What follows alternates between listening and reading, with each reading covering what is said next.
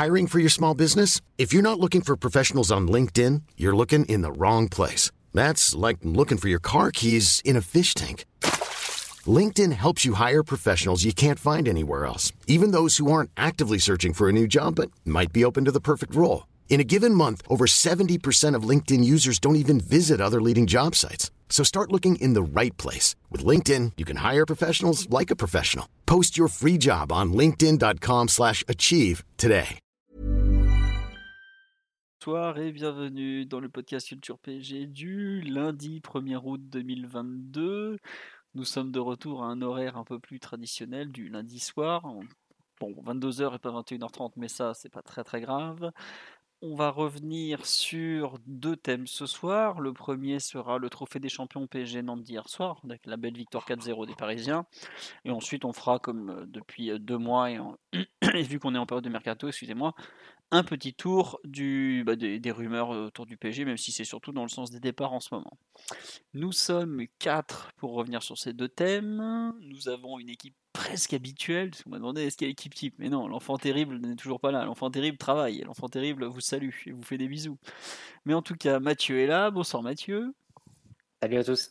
Voilà, n'hésitez pas à me dire pour le son, moi si c'est trop fort, pas assez fort, les autres trop fort, pas assez fort.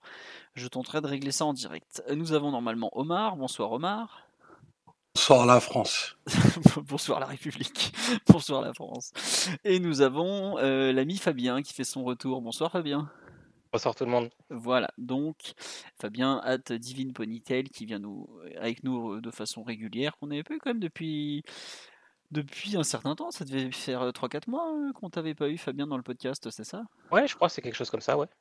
Ouais, c'est vrai que bon, l'air Pochettino nous avait un peu pas très donné envie d'aller très très loin sur la, les matchs de fin de saison, même si on a quand même fait des 1h40 sur des Clermont PSG et ce genre de choses. Mais bon. D'ailleurs, Philo, tu veux pas rajouter en thème le, le pouls de l'interview de, de, Pochettino, euh, peut-être euh, Non, parce que je pense que nous sommes dans une phase d'apaisement, de vacances, et il faut pas que les gens deviennent tendus. Parce qu'il y a beaucoup de gens qui ont été crispés et tendus en lisant l'interview euh, de Pochettino donnée à Info BAE, là, le média argentin. Donc vous pouvez la retrouver, elle est sur le oh, site. Ouais. Il a rien dit de mal. Ouais, c'est bon, il a fait la même. hein, Enfin, c'est pas de sa faute. il y a- il- t'as- limite, t'as l'impression qu'il est rentré au PSG, qu'il est ressorti. bah, il y avait de la lumière, et puis voilà quoi. Bon. Enfin bref, c'est comme ça. Est-ce que Fabien remplace Simon qui parle à Juve? Non, non. Simon est toujours sur le territoire. Son autorisation de sortie n'a pas encore été signée.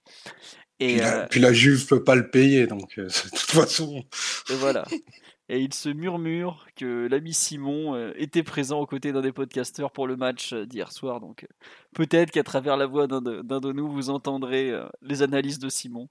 Il paraît que Paredes a fait une entrée formidable. Mais bon, là n'est pas la question. Euh, bonsoir à tous sur le live. Euh, on nous dit le son est aussi bon qu'un coup franc Neymar en pleine lucarne. Ah, bah, c'est bien parce qu'en général, on avait plutôt les 47 coups francs précédents en termes de son que celui d'hier. Euh, je vois qu'il y a des gens qui ont sebé. Merci Rooney et merci, il y en a un deuxième. Sergei75 aussi, c'est très gentil à vous. Je m'excuse, ceux de la semaine dernière, j'en ai eu plein, j'ai pas pu vous les lire parce que je sais pas si vous vous rappelez, le podcast de jeudi dernier, ça a été assez folklorique. Mais bon, il y avait quand même plein de choses à dire. On nous dit Omar avait raison, vive l'UNECATEF. Eh ben écoutez, c'est le, le, bon moment pour parler effectivement du PSG Nantes d'hier soir, donc le trophée des champions 2022 qui joue à Tel Aviv au Bloomfield Stadium. Paris s'est imposé 4-0 pour ceux qui n'ont pas suivi. Ouverture du score de Lionel Messi à la 22e minute sur une passe en profondeur de Neymar dévié par Giroto. 2-0 juste avant la mi-temps, 45e plus 5, coup franc de Neymar, pleine lucarne, coup franc qu'il avait lui-même provoqué avec une faute de Moussa Sissoko. 3-0 par Sergio Ramos qui avait repris de près une, une, belle frappe de Pablo Sarabia après une ouverture de Verratti. Et enfin 4-0, Neymar 82e sur penalty qu'il avait provoqué lui-même. Après là aussi une belle passe de Sarabia. Donc un score net et sans bavure. Même s'il paraît que selon Simon, Nantes devait mener 3-0 après 20 minutes de jeu, mais bon, ça c'est une analyse un peu fantaisiste. Non, plus sérieusement, je vais donc faire le fameux pouls du match. Euh, bah, globalement, pour une première de la saison, on s'est régalé, on va pas faire semblant, c'était bien, c'était très très bien. C'était, euh, je m'attendais pas à ce que ça soit aussi bien, je vais pas faire semblant, hein, parce que c'est toujours un peu particulier. Une première, on sait que les dernières années, Nantes nous avait beaucoup gêné. Euh, aussi bien, au parc l'an dernier, on a fait une très bonne première mi-temps, mais la deuxième avait été beaucoup moins bonne. Chez eux, ils nous avaient fait très mal, même si on avait eu beaucoup d'occasions. Et là, bah, y a, ma foi, c'est peut-être la première fois qu'on qu remet Nantes comme ça, autant en difficulté sur des longues périodes. Alors, tout n'est pas parfait dans le match. Moi, j'ai beaucoup aimé les 15 premières minutes. Après, on disparaît un peu. On, euh, on est un peu alternatif quand même au cours de la rencontre, mais c'est normal à ce niveau. À ce moment de la saison, il y a quand même un petit trou autour de la 20e. Euh, le PSG finit à des bonnes phases dans, la première période. Je trouve que la deuxième mi-temps, la première, les 20 premières minutes jusqu'au, pratiquement jusqu'à la pause fraîcheur, c'est pas fou, fou, fou globalement. Enfin, Nantes attaque très mal pour le coup, mais nous on n'arrive pas vraiment, on se perd un peu dans des gestes, il manque un peu de justesse, mais en revanche, les 15-20 dernières minutes sont de nouveau très bonnes, donc euh, ça fait quand même pas mal de bonnes périodes au cours d'un match. Euh, il y a quand même euh, deux mi-temps que le PSG a dominé, et on sait que ça ne nous est pas arrivé souvent l'année dernière. Bon, voilà, euh, vraiment une très bonne rencontre. Euh, un PSG qui faisait envie, euh, qui avait de l'envie, qui donnait envie de, bah, de le regarder tout simplement. Et je sais pas, il y a une remarque qui m'a beaucoup fait sourire et qui en dit beaucoup, qui, que j'ai vu sur le forum de culture PSG. C'est une personne qui disait, en fait, pour la première fois depuis un an et demi, il y a des gens qui demandent où est-ce comment on peut revoir le match. Bah voilà, donc c'était vraiment bien. Euh, tout n'est pas parfait. L'animation offensive, il y a encore de, quoi dire. L'animation défensive également. Euh, évidemment, c'est qu'un premier match de la saison. On va pas tirer des conclusions. Je pense que il y a notamment un grand absent qui fait qu'on peut pas en tirer trop, Mbappé, hein, pour ceux qui n'ont pas suivi. Mais voilà, on nous dit sur le live, j'ai pris mon pied comme rarement. Pochette nous a pris gâché 18 mois de vif. Bon, je peut-être pas jusque là, mais effectivement, c'était très agréable. Euh, plus sympa encore que la campagne de matchs amicaux. Et puis bah, maintenant, on a hâte de voir la suite, voir comment ça s'enchaîne et tout ça. Quoi. Voilà, donc un pouls du match, comme vous le voyez, très positif. Et c'est vrai que ça ne nous avait pas arrivé tant que ça, mais globalement, ça donne enfin, ça fait vraiment départ de saison positif et ça donne envie de voir la suite, tout simplement. Mathieu, je te laisse compléter parce que j'ai pas beaucoup beaucoup parlé de football au final et un peu de tout. Non, je partage ton avis. On peut dire que c'était pas le pire trophée des champions de l'RQSI. ah, celui de l'an dernier. on commence pas la saison sur les mêmes auspices, ça c'est évident. Euh, après, je vais évacuer juste la question. Je suis d'accord avec un point que tu as mentionné sur le, fait qu'il ne fallait pas tirer d'enseignement. Ça reste du football euh, estival et on est bien placé même euh, au PSG et sous QSI pour, pour le savoir. Je pense que peut-être le dernier trophée des champions qui nous avait enthousiasmé à ce point. J'ai vu des gens citer le match, le premier match de Tourol. Moi, c'était surtout le match d'Emery. Contre Lyon. Le premier. contre Lyon, on gagne 4-1. On joue vraiment un football qui change dans la, dans lignée, dans la lancée des, matchs de pré-saison, mais encore mieux. Et euh, tu voyais vraiment un nouveau football sous Emery, etc. Et ça a donné euh, lieu ensuite à, 6 mois, 4 mois très difficiles en première partie de saison. Et à l'inverse, le premier match de, Laurent Blanc, le trophée des champions face à Bordeaux, en 2013, était poussif euh, vraiment dans des, proportions, dans des proportions importantes. On gagne en remontant à la fin sur les buts d'Angenda et, d'Alex. Et, à l'inverse, bah, on a fait une première partie de saison euh, nitruante et en dominant comme euh, bah, on l'avait jamais fait sans doute dans, notre histoire, championnat de France. Donc euh, voilà, tout ça pour dire que évidemment tu ne tires pas des, conclusions sur les matchs estivaux où les équipes sont encore en préparation, où il y a évidemment les effectifs sont pas arrêtés, il peut y avoir encore du mouvement et comme tu l'as dit, manquer un joueur fondamental pour notre, notre équipe. Cette question-là évacuée, ça ne nous empêche pas d'avoir pris beaucoup de plaisir évidemment sur, sur le match d'hier. Euh, on a vu des buts, on a vu des, actions collectives vraiment de, qualité, on a vu des gestes individuels aussi euh, qu'on voyait euh, beaucoup moins de la part de certains joueurs et de la part de certains joueurs majeurs. on a vu un allant, on a vu des sourires, on a vu beaucoup de bonnes choses qui font qu'à la fin du match, on est tous contents, on a tous le sourire, on a tous envie de revoir les, images du match le lendemain, ce qui a rarement été le cas ces, deux dernières années, on va dire. globalement, dans, le jeu, c'est sans doute là la, plus grande satisfaction. Hein. c'est euh, la qualité, la variété aussi, le nombre d'occasions que, l'équipe s'est créée, de situations que l'équipe s'est créée, avec euh, sans doute pas mal de situations qui étaient dans la lignée de ce qu'on avait vu face euh, à Gamba Osaka du dernier match de, préparation au Japon. c'est ça, mais avec aussi des, c'est ça, mais aussi avec quelques, quelques ajustements qu'on peut noter. Rapidement, je pense qu'on aura le temps, évidemment, on va développer sur la partie collective. Il y a eu pas mal de, de choix de Galtier qui, qui méritent en plus d'être développés. Soit le, le fait d'avoir Verratti très bas à la relance, quasiment à hauteur de, de Marquinhos, pour attirer les milieux les milieux nantais, notamment un, Chirivella, qui, qui sortait à chaque fois, qui libérait un énorme espace dans le dos pour, pour Messi. La façon, on avait déjà vu face à Gamba Osaka, de Vitinha, de, compenser les décrochages de Neymar en faisant office quasiment de deuxième attaquant à hauteur de Sarabia le jeu sans ballon, à la fois de Vitinha et, de Sarabia. C'est-à-dire qu'il vraiment se préoccuper de, de, faire reculer la ligne, la ligne défensive en restant parfois assez haut, en faisant planer une menace à profondeur pour justement libérer l'espace entre les lignes ensuite pour, pour Messi et, pour Neymar, puisque forcément la défense reculée, tu avais un espace qui se créait avec le milieu de terrain. La façon dont les deux pistons écartés aussi et sont retrouvés plusieurs fois en, situation de, finir des actions, soit par des centres, soit par des, frappes.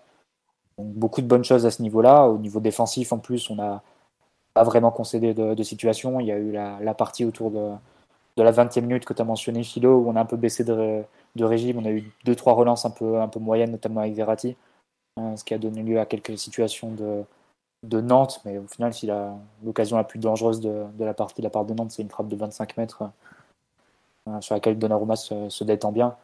C'est que tu n'as pas été vraiment en, très grand danger. Hein, vraiment l'inquiétude que tu pouvais avoir avant le match, du duel notamment Simmons contre, contre Ramos, ça aurait été assez vite éteint en première mi-temps avec le, défenseur espagnol qui aura pris le dessus quasiment sur chaque duel. Donc, euh, globalement, que des points positifs à retirer de ce match.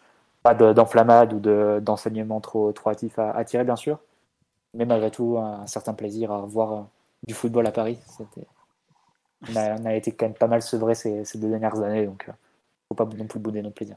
Ouais, euh, bah, justement, c'est un peu le ton général sur le live. Il y a beaucoup de, de personnes qui disent bah, c'est, cool, ça donne envie de, de voir le prochain match. Euh, sur, il y a aussi des. Ce qui est vrai que c'était pas forcément tout le changement le cas. On va pas faire semblant, la fin de saison avait été très pénible, même s'il y avait eu quelques matchs plutôt réussis. Je pense au. Il y avait eu deux trois cartons contre Clermont notamment, ou le dernier contre Metz et tout. C'était un peu, un peu particulier. Là, il y a vraiment un allant général qui fait qu'on a envie de retrouver cette équipe, voir ce qu'elle a un peu dans le ventre, comment comment ça marche, tout ça. On dit il faut parler du quatuor Verratti, Vitinha, Messi, Neymar au cœur du jeu. Ça envoie techniquement. Bah, je pense qu'on va en parler après parce qu'effectivement Mathieu a commencé à l'évoquer, mais c'était un des points un peu, euh, un peu intéressants du match euh, d'hier. On nous dit j'ai été surpris que ce soit Verratti qui soit premier relanceur et pas Vitinha. Bah, ça pour le coup c'était un peu dans la suite de ce qu'on avait vu en match amical avec euh, Verratti très bas et Vitinha un cran plus haut où on avait. Dans la suite de ce qu'avait dit le Rémi aussi, qui nous avait présenté Vitinha, le supporter de Porto. Oui. Il avait présenté Vitinha il y a, il y a quelques. il y a deux mois. quelques semaines. Qui nous a... Non, un mois, je sais plus. Ouais. puis à la fin, à la fin juin ou début juillet, sans doute, il nous avait dit que c'est un joueur qui pouvait intervenir aussi bien à la première passe, mais aussi à des hauteurs un peu plus avancées sur le terrain. Et c'est ce que tu vois en fait. C'est-à-dire que c'est frappé de, de voir des, des, mécanismes collectifs déjà rodés. Euh, parce qu'on sait en plus qu'il nous manquait Mbappé et on connaît la place en capital que, que, Mbappé dans, le déploiement du jeu collectif et offensif surtout du PSG, puisque c'est lui qui donne le déséquilibre, la vitesse, la, percussion, beaucoup, de buts aussi, tout simplement. Euh, là, tu aligné une équipe où tu n'avais pas, de, pas de vrai numéro 9, tu n'avais pas non plus de, de, vitesse devant. Malgré tout, le PSG a jamais vraiment manqué ni de profondeur, ni de, capacité à attaquer les espaces. À chaque fois, on se les crée de, façon très collective et je pense que le, rôle de Vitinha dedans et de Sarabia aussi, dans leur jeu sans ballon, la capacité à compenser ce que pouvaient offrir Messi et Neymar pour être clé là-dedans. on pourra vraiment revenir et, insister sur ce point, mais je pense que le, résultat et la façon dont le PSG, le nombre d'occasions que s'est créé le PSG hier, s'explique pas sans, sans mentionner ces deux joueurs, le travail de ces deux joueurs on, y reviendra. Euh, sur l'aspect général, euh, Fabien ou Omar, est-ce que vous voulez rajouter quelque chose avant qu'on passe un peu plus à, l'analyse fine, j'ai envie de dire? Ah, bah, on me demande qui. Attends, une question importante. C'est qui sur la photo de Mathieu? C'est Neymar au Brésil été 2020, c'est ça, Mathieu? C'est tout, simplement euh, Adultonei avec un chapeau de paille. voilà. En vacances. Et si vous voulez tout savoir, Omar, c'est Mbappé à l'Elysée, si je me trompe pas. Voilà. Et exactement ça. Voilà, après la Coupe du Monde 2018, non? Ou après un autre truc, je sais plus. Je, non, je crois que je sais plus. sais plus. En tout cas, il, il est souvent à l'Elysée, donc. Euh. Voilà. Bah, il est ministre des Sports, faut bien qu'il s'implique un peu. Hein. Bon, voilà. Euh, et Mathieu alterne des fois avec Di Maria aussi à une autre époque, je sais plus quand c'était. Et historiquement, Mathieu avait la pochette d'Arctic Monkeys, mais ça c'était il, il, y a longtemps, c'était les débuts du podcast. Bref, Omar ou Fabien sur le match en général, euh, qu'est-ce que vous en avez pensé?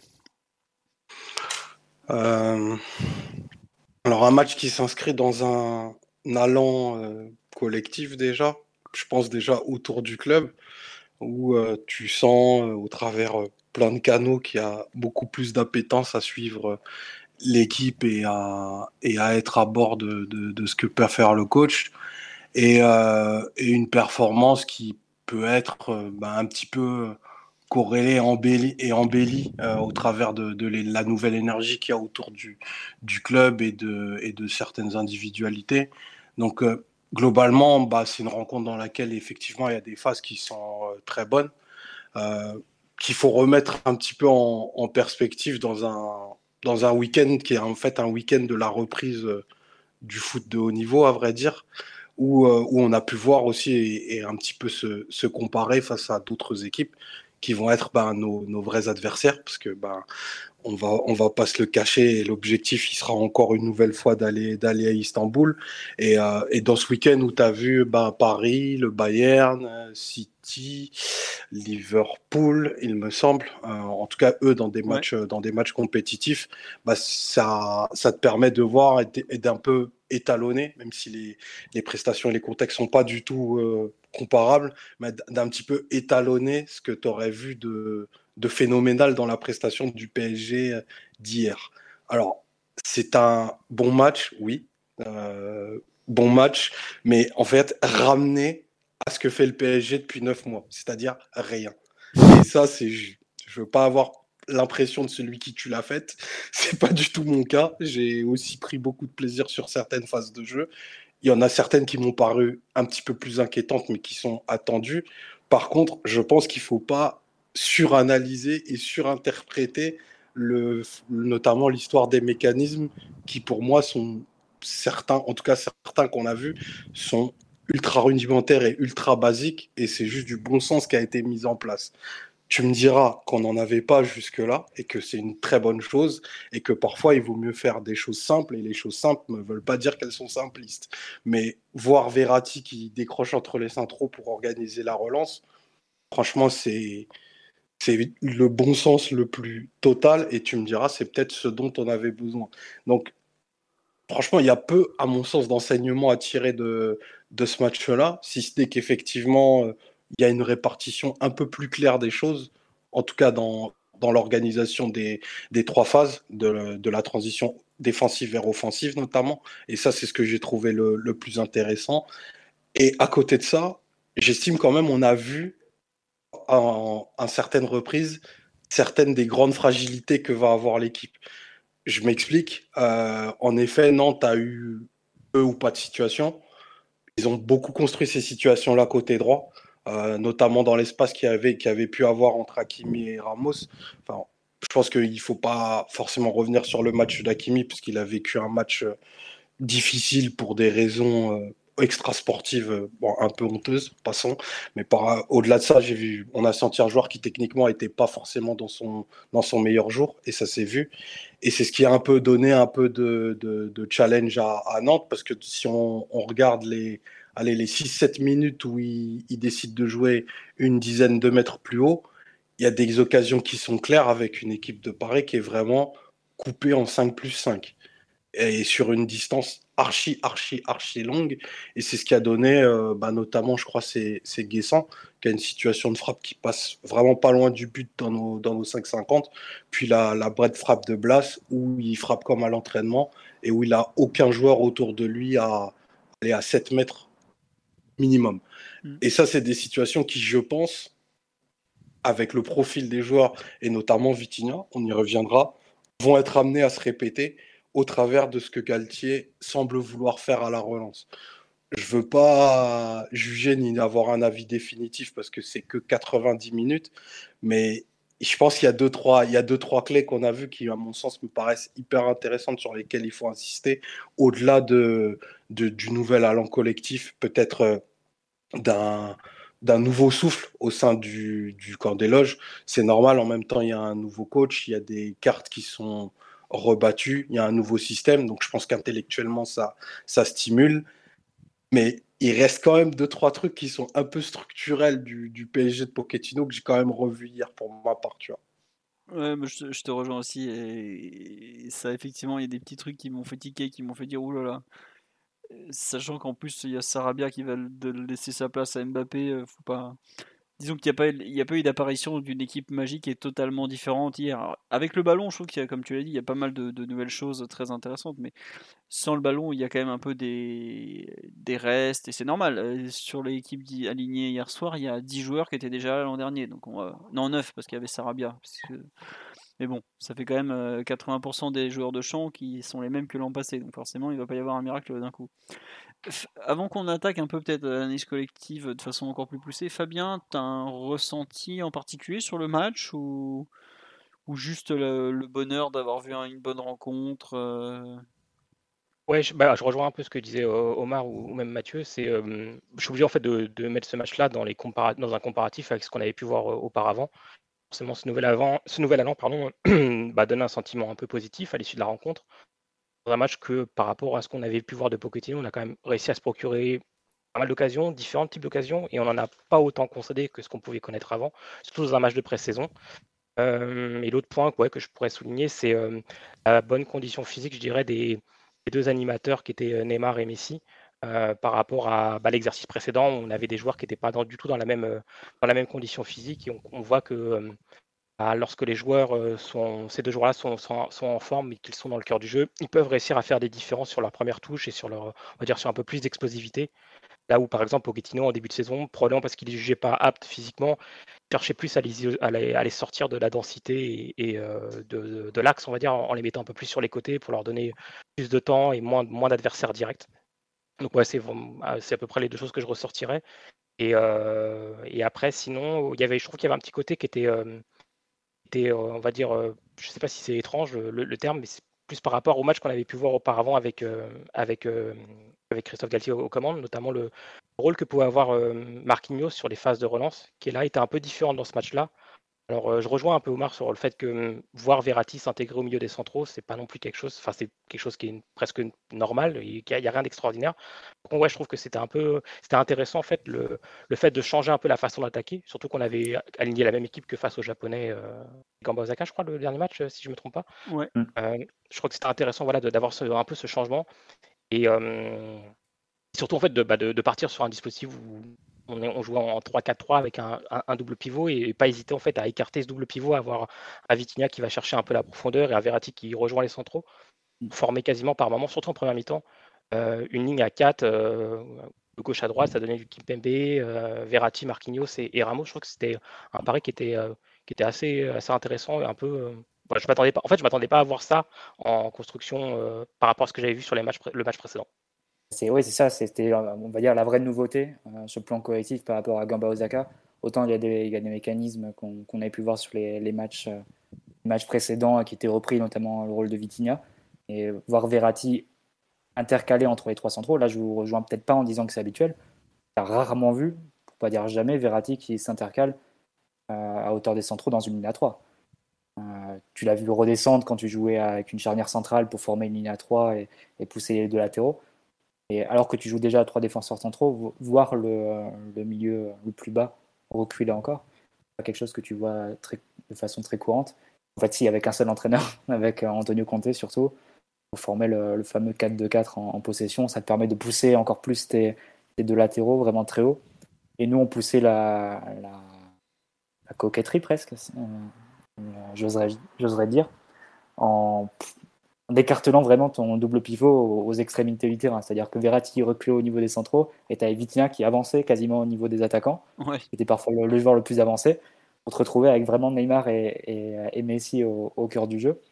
Mais au global, c'est aussi ce qui a permis de, trouver bah, tes deux animateurs, comme, pour reprendre l'expression de, Fabien, dans des positions à chaque fois très favorables, avec du temps, avec de l'espace. Parce que Verratti était souvent suivi par un Chirivella, qui était le le numéro 6 nantais à côté de, dans le double pivot à côté de, Sissoko. On peut dire n'a pas compris grand chose de, ce qui lui arrivait. Parce qu'à chaque fois, il sortait sur Verratti, il laissait un énorme espace pour Messi juste derrière. Et ensuite, ça pouvait enchaîner. Neymar se rapprochait. Quand c'était Neymar qui décrochait, ben, Vitinha montait. Euh, pareil, il embarquait. Il empêchait en fait que la, défense remonte, donc il gardait la défense assez basse parce qu'il faisait planer une menace. Du coup, Neymar pouvait, pouvait décrocher sans être trop suivi, se retourner, trouver la diagonale vers Messi qui lui était, était libre entre les lignes. Et ça donné une impression de fluidité quasiment constante, parce qu'en plus, tu avais les deux les solutions écartées avec Hakimi et Mendes. et ça a pu donner des, des, séquences, des, phases de jeu qui étaient très plaisantes. Au-delà des buts, tu penses forcément à l'occasion d'Akimi en début de match. Et euh, l'action, c'est exactement ça. Tu te retrouves avec Vitinha en position d'avant-centre, Neymar qui décroche, qui fait, euh, qui, euh, qui fait un peu la même action qu'il aura, qu'il aura tenté plusieurs fois durant, durant la rencontre. On a vu plusieurs fois aussi la diagonale vers, vers Messi, qui donne le, premier but notamment, même si celle-là, elle est ratée, elle était passée deux, deux, trois fois avant aussi. On aura vu, je trouve, des, des, choses vraiment intéressantes qui étaient visiblement préparées. Parce qu'il ne suffit pas juste de dire que tu vas jouer avec Messi et, Neymar euh, axio entre les lignes. Il euh, faut aussi être capable de leur remonter les ballons et, les trouver dans des positions intéressantes. Euh, si possible, pas trop marqué, pas trop dans la densité par les adversaires. Donc, et ça, ça a été plutôt, plutôt très bien fait par le, par le PSG hier. Donc, non, bah, alors oui, avec de la naïveté côté nantais, sans doute. Et il faut le noter. C'est d'ailleurs une équipe qui avait souffert aussi dans, dans ce genre de phase euh, au parc au match l'an dernier. Mm. Mais on l'avait pas fait, je pense, avec autant de, régularité et autant de, variété, même sur, sur l'ensemble de, de, la rencontre. Parce que les occasions qu'on se procure sont assez sont toutes différentes. Parce que tu peux finaliser. Il y en a qu'on finalise avec Sarabia sur euh, un ballon en profondeur de, de Verratti des, actions qui sont finalisées par Messi, par Neymar, tu as des actions qui sont finalisées par, un, Hakimi euh, qui bute sur le gardien, par Nuno Mendes qui, rate un peu son centre. Bernat aussi en deuxième mi-temps a une, ou deux frappes. Euh, moi, je trouvais que c'était plutôt très positif dans, l'animation offensive. Belles actions, des, euh, des, joueurs qui individuellement étaient libérés et mis dans les bonnes conditions pour ensuite exprimer leur talent. Donc, moi, j'ai pas vraiment de. Je ferai pas forcément le rabat-joie sur ce que j'ai vu hier, en tout cas c'est bien. Non, mais c'est vrai qu'on est. Je, je, suis un peu entre les deux. Je comprends ce que veut dire Omar. Moi aussi, j'ai vu des choses où j'ai un peu tiqué. Parce que ce dont vous avez parlé. Euh, loin de moi de faire l'idée du rabat-joie. Je, non, mais je te disais pas ça pour toi. Hein, non, je sais, je sais bien. Je, je, préfère préciser parce que ça va être pris pour argent comptant, tu vois. Mais euh, effectivement, il y a. Et je comprends vraiment l'enthousiasme. Enfin, moi, le premier, c'est pas à moi qu'on reprochera d'avoir dit que Galtier pouvait faire des choses, des choses correctes. Après, plus que correctes d'ailleurs, à vrai dire. Après, sur ce qu'on qu'on a vu hier, effectivement, il y a des partis pris. Et moi, je, pour en avoir parlé ben, plein de fois ici, c'est pour moi la vraie direction à tenir. Et il y a des choses juste qui moi m'interroge. C'est juste une, c'est juste un questionnement, tu vois. Effectivement, l'idée pour reprendre ce que tu as employé de d'avoir Vitinha qui va chercher très très très très très haut quand Verratti est schématiquement très très très très bas. Je trouve qu'il y a un très très grand espace à couvrir où Neymar et, où Neymar et Messi vont être intéressants s'ils ont le ballon.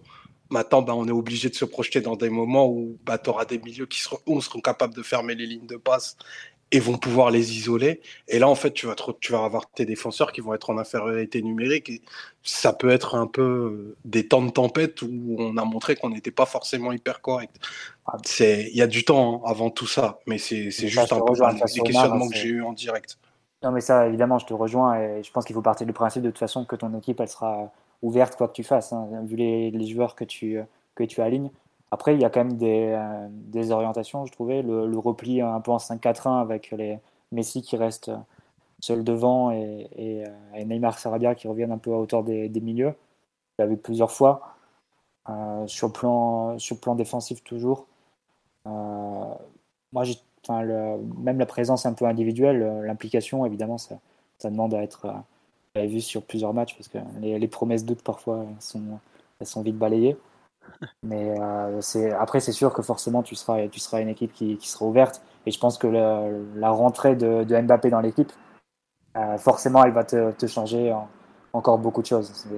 Attendra peut-être pas forcément la même chose de Vitinha avec Mbappé sur le terrain, par exemple. Là, c'est un parti pris aussi de, se déséquilibrer en possession parce qu'il te manque euh, le joueur qui te fait les différences.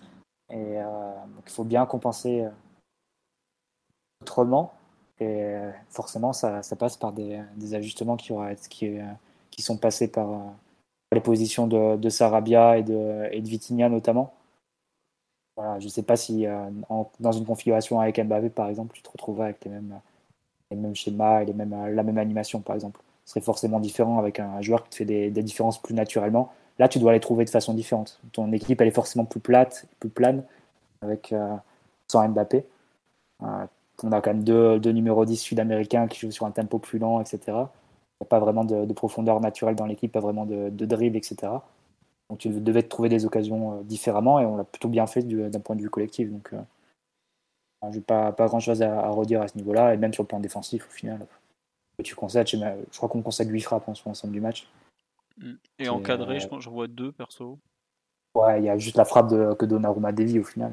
Quasiment. la dernière dans, dans, les arrêts de jeu aussi, où, Simon met une vraie frappe. Euh, mais bon, c'est vrai que c'est ça qui est assez particulier, c'est qu'il y a des moments où tu as l'impression que c'était très flottant, mais il y a souvent eu, euh, bah, euh, je crois qu'il s'appelle Guessant, euh, une fois il est contré par Kim Pembe, une fois il cadre pas de la tête ou, ou Marquinhos retouche, si je me souviens plus. Il y a les deux erreurs de relance de Verratti, bah, il y a une frappe de Blas et l'autre où finalement ils en font pas grand chose. Ils n'ont pas très bien exploité les, les cartouches qu'ils avaient et puis après ils ont complètement abandonné. Donc voilà. Moi, honnêtement, je pensais qu'on serait plus mis en danger sur, le, sur les contre nantais. Ils ont été, les contre nantais ont été très mal joués ou on les a très bien empêchés de les jouer. Mais en tout cas, euh, je pensais. Enfin, faut quand même réaliser que les, les petits japonais qui étaient pas très très bons par, par moment ont eu plus d'occasions que Nantes, par exemple. Et ça, c'était un peu une surprise parce qu'on s'imaginait pas qu'une équipe avec plus de talent que, comme Nantes allait être moins dangereux qu'une équipe comme le Gamba Osaka, même si le Gamba Osaka avait pas été franchement. Enfin, je pensais plutôt aux deux matchs précédents, Kawasaki et Urawa, où pour le coup il y avait quand même eu pas mal d'occasions adverses, voire des buts d'ailleurs. Mais bon. Vous avez parlé tout à l'heure de la phase de relance euh, à 4. Ça vous a pas choqué de voir euh, Kim Kimpembe complètement couloir gauche et Ramos euh, parfois arrière droit comme ça? Il y a des moments, je dis là, genre, pourquoi on fait ça, quoi? Enfin, Je suis le seul à avoir un peu tiqué sur ce moment un peu bizarre où on se retrouve avec 4, euh, bah, on est dans une sorte de 4-2-4, où limite les deux milieux c'était Neymar et Messi, ou à le tour de rôle, Vitinha qui se retrouve plus devant avec Sarabia. Il y a eu des moments de, sur des phases de construction ou en termes de, positionnement, alors peut-être aussi que c'est une façon d'anticiper des contre-pressing et tout ça, non, c'est par rapport à comment presser Nantes. C'est comment presser et comment organiser Nantes. C'est-à-dire que quand tu joues avec ta ligne de 4, bah, en face, tu avais, ta ligne de, avais une ligne de 3 Nantes, Blas, l'attaquant et euh, le joueur qui joue à gauche dans, et Simons. Et forcément, bah, ils se retrouvent à 4 contre 3. Tu fais sortir, forcément, Nantes fait sortir un milieu de terrain. Et ça libère l'espace ensuite dans, dans, le dos. Et c'est comme ça que Verratti a trouvé Messi plusieurs fois. Hmm. Ouais, non, mais j'avoue que quand je voyais euh, les pauvres Kimpembe et, Marquis et Ramos euh, pratiquement à longer la ligne, j'avais un peu mal pour eux. Je me dis, bon, euh, c'est peut-être que pour un match, mais c'est est-ce qu'on utilise au mieux leur, euh, leur, euh, leur qualité de relance? Je suis pas certain, mais bon, ça après, c'est que c'est qu'un match et puis il faudra voir dans la durée. Fabien, mon pauvre, on t'a pratiquement pas entendu au final. On a, on a beaucoup parlé, Mathieu, Omar et moi, sur s'il y a des choses qui t'ont plu, déplu sur l'animation collective en général, J'allais revenir ouais, justement sur ce que tu venais de dire là, quand, quand le PSG en fait se retrouvait à aligner une ligne à 4 euh, très à plat avec euh, bah oui, Ramos, euh, on va dire très enfin Ramos qui m'avait très à l'aile. Vrai que, mmh, en fait, c'est, je pense que c'est ce comme dit Mathieu, il y, a, il y a le côté où ça a pu permettre de trouver un peu, de, de faire sortir un, des, un des relayeurs nantais et trouver dans cet espace libéré nos créateurs de vraiment les, premiers accélérateurs du jeu, enfin les, deux, pardon, les deuxièmes après la passe de Verratti. Donc vraiment cette possibilité de trouver de la verticalité. après, c'est effectivement, comme le disait Omar, il y a une, je crois qu'il y a une action, ça doit être vers la 11e, où les Nantais tombent un peu moins dans le panneau et euh, ils arrivent à fermer un axe de passe euh, de Verratti qui est bah, un peu évident. Et enfin, on voit un peu que ça va partir dans ce sens-là. Et en fait, bon, on se prend un contre euh, directement derrière. Enfin, et du coup, comme, exactement comme dit Omar, on est quasiment en égalité numérique et ça devient. Et c'est une situation qui, au départ s'annonce compliquée à gérer. Et, et, pareil, ouais, bah, du coup, je ne sais pas si à quel point ça, ça a pénalisé les, les, les, les centraux, les, relanceurs que pourraient être euh, Kimpembe et, Sergio Ramos, mais ouais, j'étais globalement un peu déçu de leur, euh, leur prise d'initiative, euh, notamment en première mi-temps. Euh, ouais, je trouve que bah, hum, alors après il y, a certainement des raisons. Le fait déjà d'avoir par exemple Verratti qui prenait beaucoup de responsabilités sur la relance, le fait d'avoir Ramos plutôt côté droit alors qu'il a ses habitudes sur ses percées lorsqu'il était normalement notamment au Real Madrid plutôt axe gauche.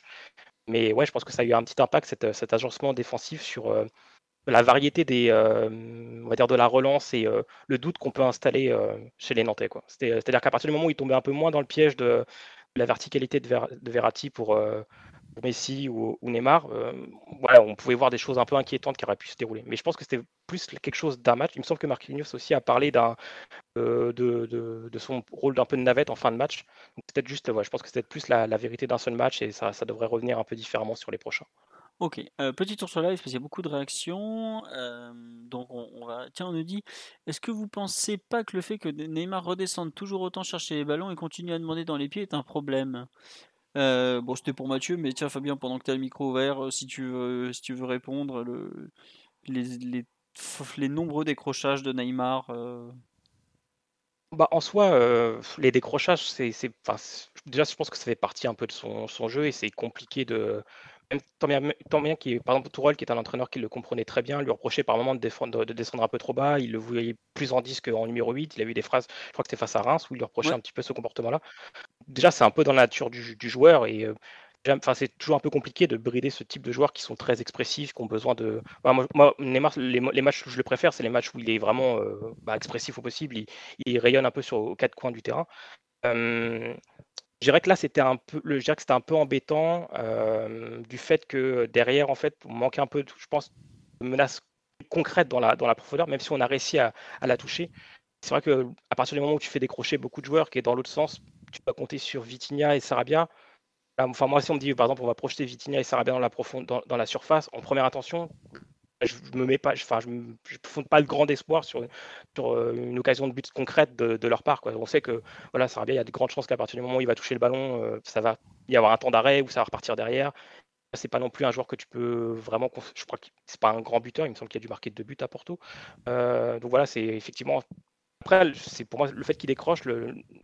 Si derrière il y a un moment, il y a un mouvement de compensation, c'est pas, quelque chose qui est extrêmement pénalisant. Mmh.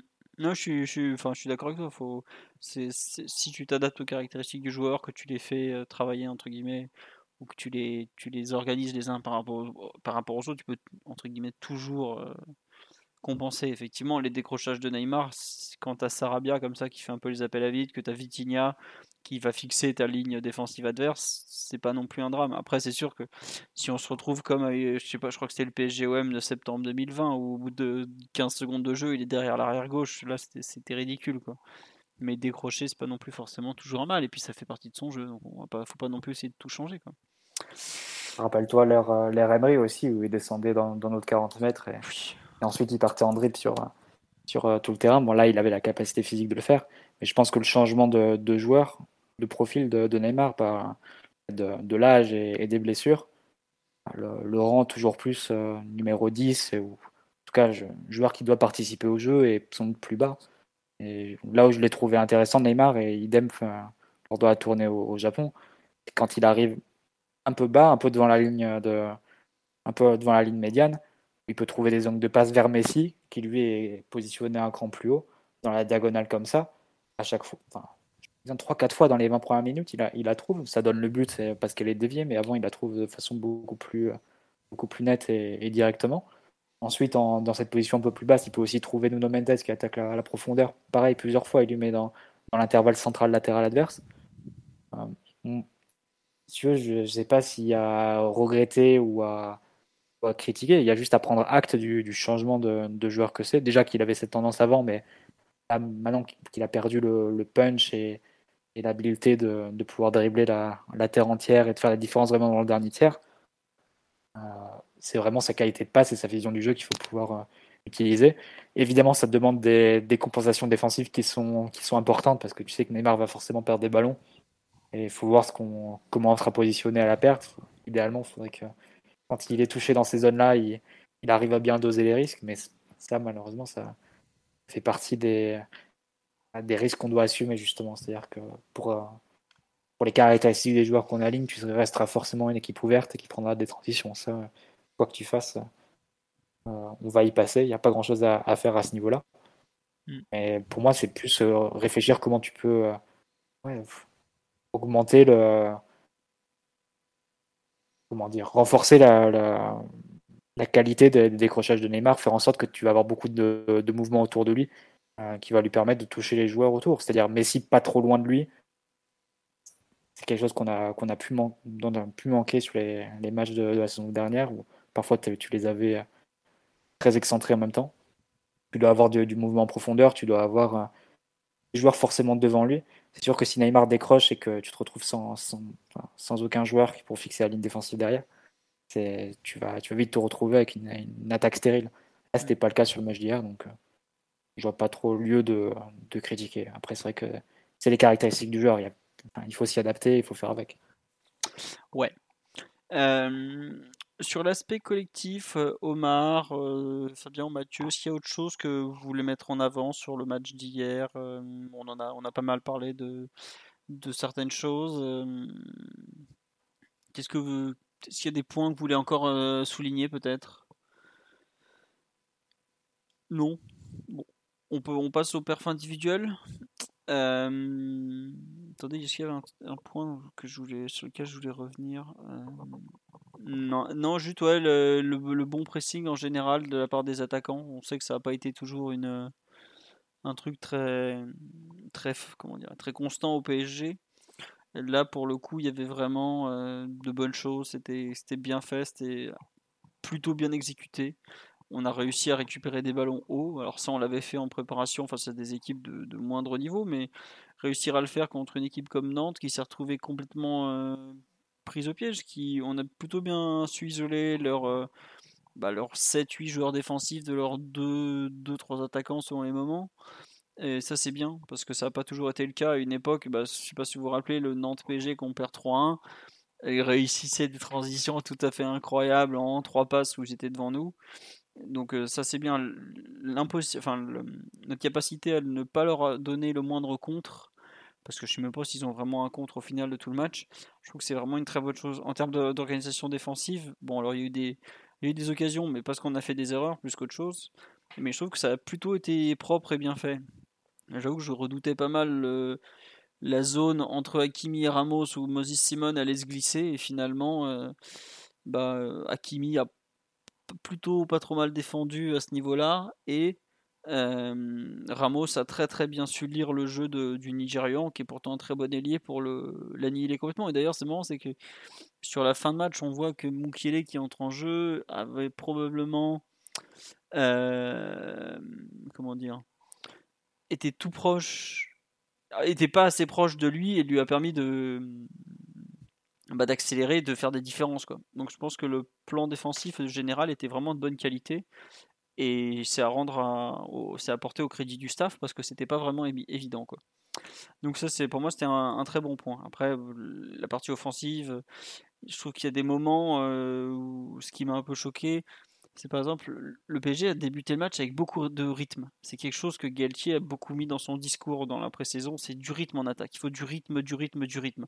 Et il y a eu des périodes où on a vraiment retrouvé le, non-rythme du PSG, c'est-à-dire euh, le, PSG qui ronronne, qui se fait des passes, qui avance pas trop. La deuxième mi-temps, notamment les 20 premières minutes, c'est totalement ce PSG-là où tu as envie de dire Mais qu'est-ce que vous attendez? Mais, On vous demande même pas forcément de courir, mais mettez au moins du rythme dans les passes. quoi.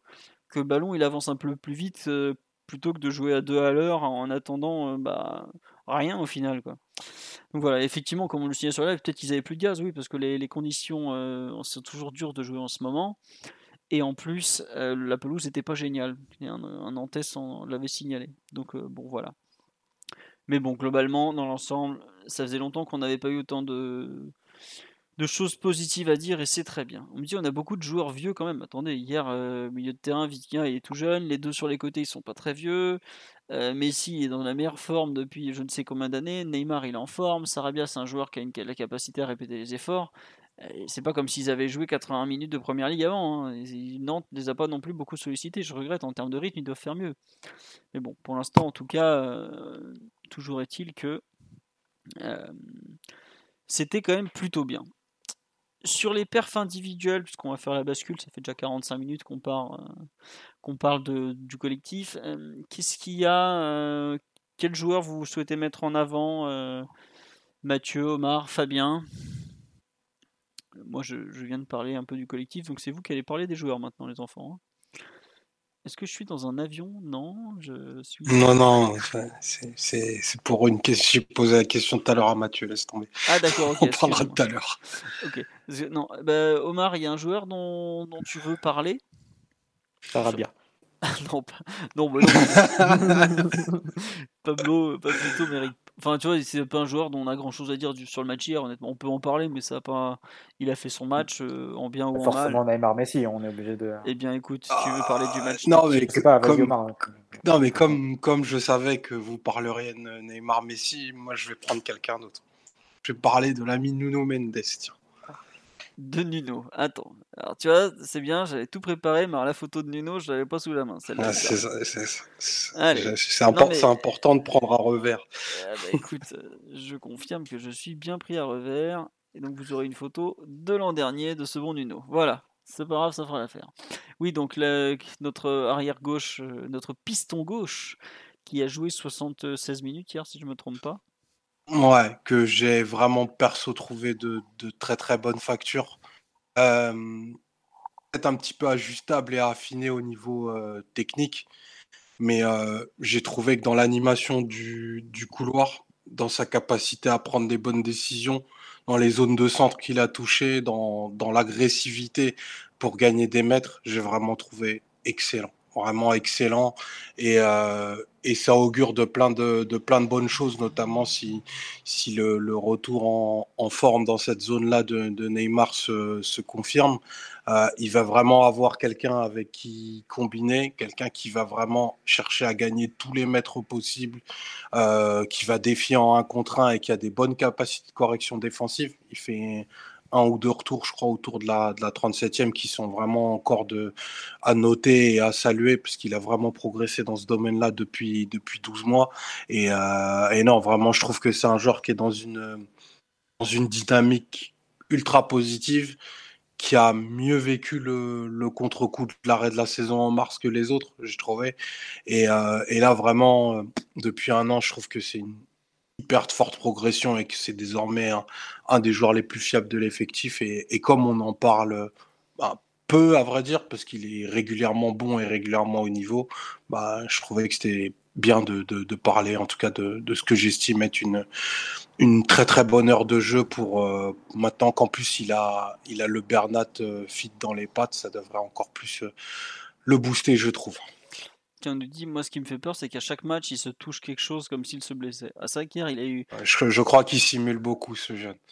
Dès que, ouais, ben, je crois que dès que les temps sont un petit peu chauds défensivement pour nous, il, il arrive toujours à gratter le, le, temps de jeu pour faire redescendre la, la, tension. Je crois que l'auditeur parle d'une action que autour de la, de la 20e d'une minute, où il y a un corner un peu long au deuxième poteau, où il y a un contact léger, où il reste deux minutes au sol, et derrière, après, il envoie une, une accélération de Formule 1. Donc, faut pas, faut pas s'inquiéter. Il est souvent touché, mais rarement rarement fauché, je trouve. D'accord. Non, mais c'est marrant ce que tu dis, effectivement, je n'avais pas imaginé. Enfin, c'est vrai que, je sais pas si tu te rappelles, Jordan, quand il nous l'avait présenté, euh, les larmes aux yeux, en nous disant euh, pourquoi vous nous le prenez, euh, il avait dit faites attention, il est quand même régulièrement blessé. C'est vrai que chez nous, il a pratiquement, je sais même pas s'il a eu une blessure, mais le nombre de fois où, où le fameux. Où tu t'es dit là, c'est fini. Ouais, bah oui franchement, une à deux fois par match, il se touche et tu te dis, bon, bah là, c'est fini, il est pété, il va sortir. Et il repart comme si de rien n'était, quoi. Donc, euh, je ne sais pas s'il si, n'a pas des petits temps tactiques comme ça. Parce qu'en plus, avant celle-ci, euh, je ne sais pas s'il a entendu, mais il y a, y a Donnarumma, il y a un Messi qui dit à Donnarumma, calma, calma. Et, et, juste après, il, enfin, il reste par terre, il se roule et tout. C'était assez marrant d'ailleurs sur le direct. Je t'avoue, j'avais pas du tout fait attention, mais merci pour ce, ce détail. Tu insinues donc que Nuno est, est un fin stratège. un fin stratège. Euh, on nous dit match retour contre Bruges, il se blesse. Euh, c'est possible. Mais euh, je m'attendais honnêtement à ce qu'il rate des trois semaines par-ci, deux matchs par-là. Et finalement, il a pratiquement tout le temps joué. Quoi. Alors, le, le fait d'avoir Bernat en concurrent, l'an dernier ou même cette année, ça lui permet de, de, pouvoir avoir des temps de repos réguliers. Mais on pouvait craindre des problèmes musculaires, par exemple, il n'y en a pas eu du tout jusque-là. Quoi.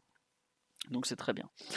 Euh, Fabien ou Mathieu, vous voulez rajouter quelque chose sur le, match de Nuno euh, ou, vous n'avez pas grand-chose à dire bah, Moi, comme, Omar, comme Omar, je suis conquis, euh, conquis par le joueur. J'ai l'impression que c'est un joueur, parce que peu importe où tu peux le trouver, il va réussir à faire une différence, que ce soit par son caractère, mais aussi beaucoup par sa technique. Capacité à, à utiliser son pied droit pour un gaucher, capacité à jouer intérieur, à faire des départs arrêtés, à tenter des centres de zone un peu plus excentrés, euh, qui sont presque plus des passes en profondeur que, des centres, à, la, entre, la limite entre la passe en profondeur et le centre brossé. Et euh, c'est assez fou. J'ai aussi bien aimé des choses qu'on avait entreaperçues sur la fin de saison. Début, c'était un peu compliqué avec Neymar. Il, ne pas, partait pas forcément au niveau des voilà l'entente sur les appels et la prise d'espace. C'était pas, c'est totalement différent. il y avait une grosse différence avec ce que pouvait faire Bernat vis-à-vis de Neymar. Les deux s'entendent parfaitement. Mais il y a eu des brides en fin de saison où ça commençait à, à, s'améliorer. Là, j'en ai revu là, des moments où ils ont réussi à se trouver et, dans le bon, bon tempo. Et, ouais, c'est un joueur qui, paraît, ne cesse de progresser. Quand on se rappelle qu'au début de, enfin, sur sa première saison au PSG, il y avait quelques petites lacunes euh, pour défendre, pour défendre ou sur les duels, et c'est quelque chose qu'il a, corrigé très très rapidement au point de devenir plus sûr que qu'un joueur comme Hakimi qui a beaucoup plus de bah, euh, d'années et de, matchs euh, de, haut niveau à son actif. Ouais, c'est vraiment un joueur. Moi, je suis totalement conquis par ce joueur-là. Mathieu, tu me dis que tu as l'impression qu'il a pris physiquement Nuno un peu? J'avoue que ça m'a pas choqué, mais peut-être. Euh, je... Là, je vois. J'avais l'impression qu'il était un peu plus costaud, mais bon, peut-être. Je sais pas, parce que moi, je les premières photos là qu'on a de lui, euh, le maillot est déjà bien serré quand même. Hein, donc, euh... j'avoue que ça m'a pas choqué, mais peut-être, effectivement. Non, non, mais c'est pas, j'ai pas une histoire d'être choqué. Hein. Si vous, tiens, sur live, je sais pas ce que vous en pensez, c'est ce que vous trouvez qu'il s'est un peu épaissi physiquement, mais déjà quand il, il gagne un duel au physique en début de match, il me semble, d'ailleurs. Ouais, un peu. Euh, je me suis fait un peu la réflexion à ce moment-là, mais bon, c'est vraiment. C'est Coco qui s'est fait massacrer à ce moment-là, non? Je crois qu'il a pris un coup d'épaule monumental, euh, ce bon Marcus. Ah, c'était l'adversaire direct, en tout cas. Ouais. Euh, on nous dit qu'il y a un autre qui, est d'accord avec toi, qu'il est effectivement un petit peu pris physiquement, mais il a des gros bras. Je pense surtout qu'il a de belles épaules, ce jeune. En tout cas, c'est un très bon jeune. On nous dit est-ce que vous voulez changer contre un autre défenseur gauche? Oh là là.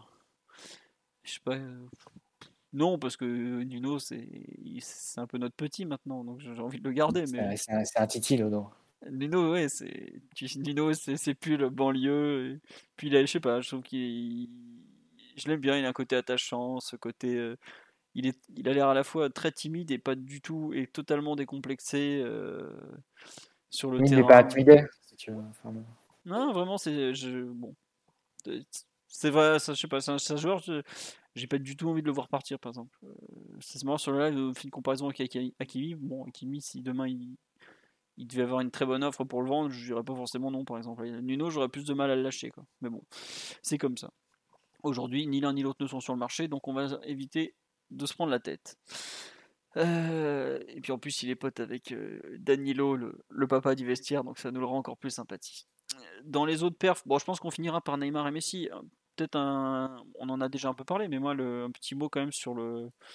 Je voudrais dire un petit mot sur le match de Vitinha, parce que j'avais bien aimé sur la fin de préparation, avec Verratti notamment, où ça commençait à ressembler à un, duo pas trop mal, dans la répartition des tâches notamment.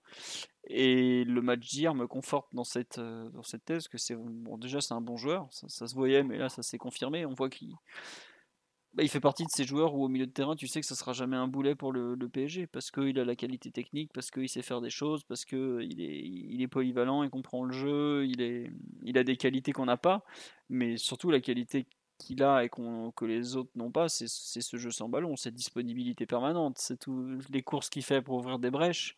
Ça nous fait tout drôle de voir un milieu les faire. Euh, c'est des trucs c'est triste à dire, mais c'est des il y a des courses qu'il fait, c'est des courses qu'on attendait de Wijnaldum, qu'on attendait euh, peut-être même de Herrera ou d'autres joueurs.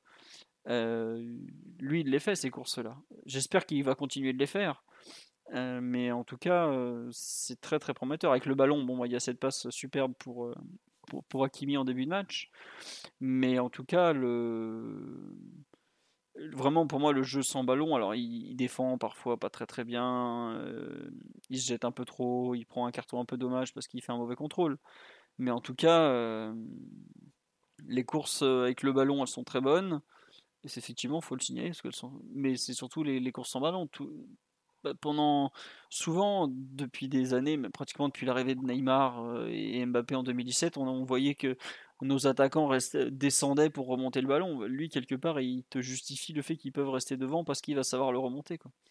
Donc, je suis très très convaincu par ce, premier match officiel. Alors, ça lui donne pas forcément une place de titulaire indiscutable comme on demande sur le live. Hein. ça, c'est autre chose. C'est le temps qui va le dire. C'est les performances, la, capacité à les répéter. Peut-être aussi certaines difficultés qui vont apparaître avec le temps, mais en tout cas, sans le ballon, ouais, grand oui avec le ballon aussi. Donc, on, euh, va voir. Après, en plus, il a déjà montré une certaine personnalité parce qu'il y a un moment, il y a Neymar qui s'énerve sur lui à lui dire donne-moi la balle. Il lui donne pas parce qu'il estime qu'il y a mieux à faire. Après, à tort a raison, mais c'est un peu comme Nuno qui a montré tout de suite à Neymar écoute, tu es un immense joueur, mais il y a des fois, te donner la balle, c'est pas forcément la meilleure chose à faire, donc euh, tu es prié de me laisser jouer mon jeu. Et je trouve que c'est plutôt une bonne chose parce que déjà, ça évite le jeu trop scripté et, et un peu prévisible. Et en plus, parce que ça montre que le joueur est capable de penser aussi un peu sur le terrain, pas seulement de filer la balle et de, courir la langue pendante comme un, Doberman sur le côté. Donc ça, évidemment, c'est quelque chose que j'apprécie. Après, Omar, Mathieu, Fabien, je vous laisse compléter sur le, match de Vitinha, mais je ne, souscris plus aux propos de Simon, qu'il avait un peu trop taillé. Et oui, Simon, il faudra que tu reviennes pour défendre tes propos, mon grand. Mathieu, Omar ou Fabien, sur le, match de Vitinha, vous partagez? Oui, Mathieu? Moi, oui, hein, j'en ai parlé un peu tout à l'heure. Je trouvais que c'était un joueur qui avait été important dans le résultat dans la fluidité du jeu collectif de, l'équipe.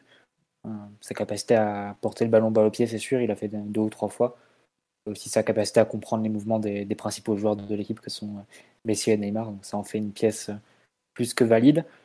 Euh, peut-être un, tout petit bémol dans l'association avec Verratti. J'ai parlé de la complémentarité. C'est vrai que d'avoir les deux à des hauteurs différentes.